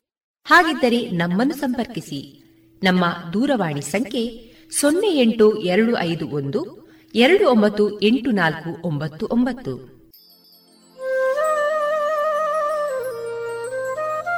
ಗಮನಿಸಿ ಕೇಳುಗರೆ, ನಮ್ಮ ಕಾರ್ಯಕ್ರಮಗಳನ್ನು ವೆಬ್ಸೈಟ್ ಮೂಲಕ ಕೂಡ ಆಲಿಸಬಹುದು. ನಮ್ಮ ವೆಬ್ಸೈಟ್ ವಿಳಾಸ W W W dot radio Panchajanya dot com. ಇಲ್ಲಿ ಆರ್ಕೈವ್ಸ್ನ ಭಾಗಕ್ಕೆ ಹೋಗಿ ಕ್ಲಿಕ್ ಮಾಡಿದರೆ ಹಳೆ ಕಾರ್ಯಕ್ರಮಗಳನ್ನು ಕೂಡ ಆಲಿಸಬಹುದು. ಜೊತೆಗೆ ನಮ್ಮ ಪ್ರಸಾರವನ್ನು ಆಪ್ ಮೂಲಕವೂ ಕೇಳಬಹುದು. ಪ್ಲೇಸ್ಟೋರ್ನಲ್ಲಿ ಪಾಂಚಜನ್ಯ ಸರ್ಚ್ ಮಾಡಿ ಡೌನ್ಲೋಡ್ ಮಾಡಿಕೊಂಡು ತಮ್ಮ ಮೊಬೈಲ್ಗಳಿಗೆ ಇನ್ಸ್ಟಾಲ್ ಮಾಡಿದರೆ ರೇಡಿಯೋ ಪ್ರಸಾರದ ಕಾರ್ಯಕ್ರಮವನ್ನು ನೀವು ಆಲಿಸಬಹುದು. ನಮ್ಮ ಪ್ರಸಾರದ ಬಗೆಗೆ ನಿಮ್ಮ ಅಭಿಪ್ರಾಯಗಳನ್ನು ಹಂಚಿಕೊಳ್ಳಲು ನಮ್ಮ ವಿಳಾಸ ರೇಡಿಯೋ ಪಾಂಚಜನ್ಯ ತೊಂಬತ್ತು ಬಿಂದು ಎಂಟು ಎಫ್ಎಂ ಸಮುದಾಯ ಬಾನುಲಿ ಕೇಂದ್ರ ನೆಹರು ನಗರ ಪುತ್ತೂರು. ನಮ್ಮ ದೂರವಾಣಿ ಸಂಖ್ಯೆ ಸೊನ್ನೆ ಎಂಟು ಎರಡು ಐದು ಒಂದು, ಎರಡು ಒಂಬತ್ತು ಎಂಟು ನಾಲ್ಕು ಒಂಬತ್ತು ಒಂಬತ್ತು. ಇಮೇಲ್ ವಿಳಾಸ radio Panchajanya at gmail dot com ನಮ್ಮ ವಿಳಾಸ ಮತ್ತೊಮ್ಮೆ ರೇಡಿಯೋ ಪಾಂಚಜನ್ಯ ತೊಂಬತ್ತು ಬಿಂದು ಎಂಟು ಎಫ್ಎಂ, ಸಮುದಾಯ ಬಾನುಲಿ ಕೇಂದ್ರ, ನೆಹರು ನಗರ, ಪುತ್ತೂರು. ನಮ್ಮ ದೂರವಾಣಿ ಸಂಖ್ಯೆ ಸೊನ್ನೆ ಎಂಟು ಎರಡು ಐದು ಒಂದು ಎರಡು ಒಂಬತ್ತು ಎಂಟು ನಾಲ್ಕು ಒಂಬತ್ತು ಒಂಬತ್ತು. ಇಲ್ಲಿಗೆ ಈ ಹೊತ್ತಿನ ಪ್ರಸಾರ ಕಾರ್ಯಕ್ರಮವನ್ನ ಮುಕ್ತಾಯಗೊಳಿಸುತ್ತಿದ್ದೇವೆ. ಆತ್ಮೀಯ ಕೇಳುಗರಿಗೆಲ್ಲ ರೇಡಿಯೋ ಪಾಂಚಜನ್ಯದ ಬಳಗದ ಪರವಾಗಿ ನಾನು ತೇಜಸ್ವಿ ರಾಜೇಶ್ ಮಾಡುವ ಅನಂತ ವಂದನೆಗಳು.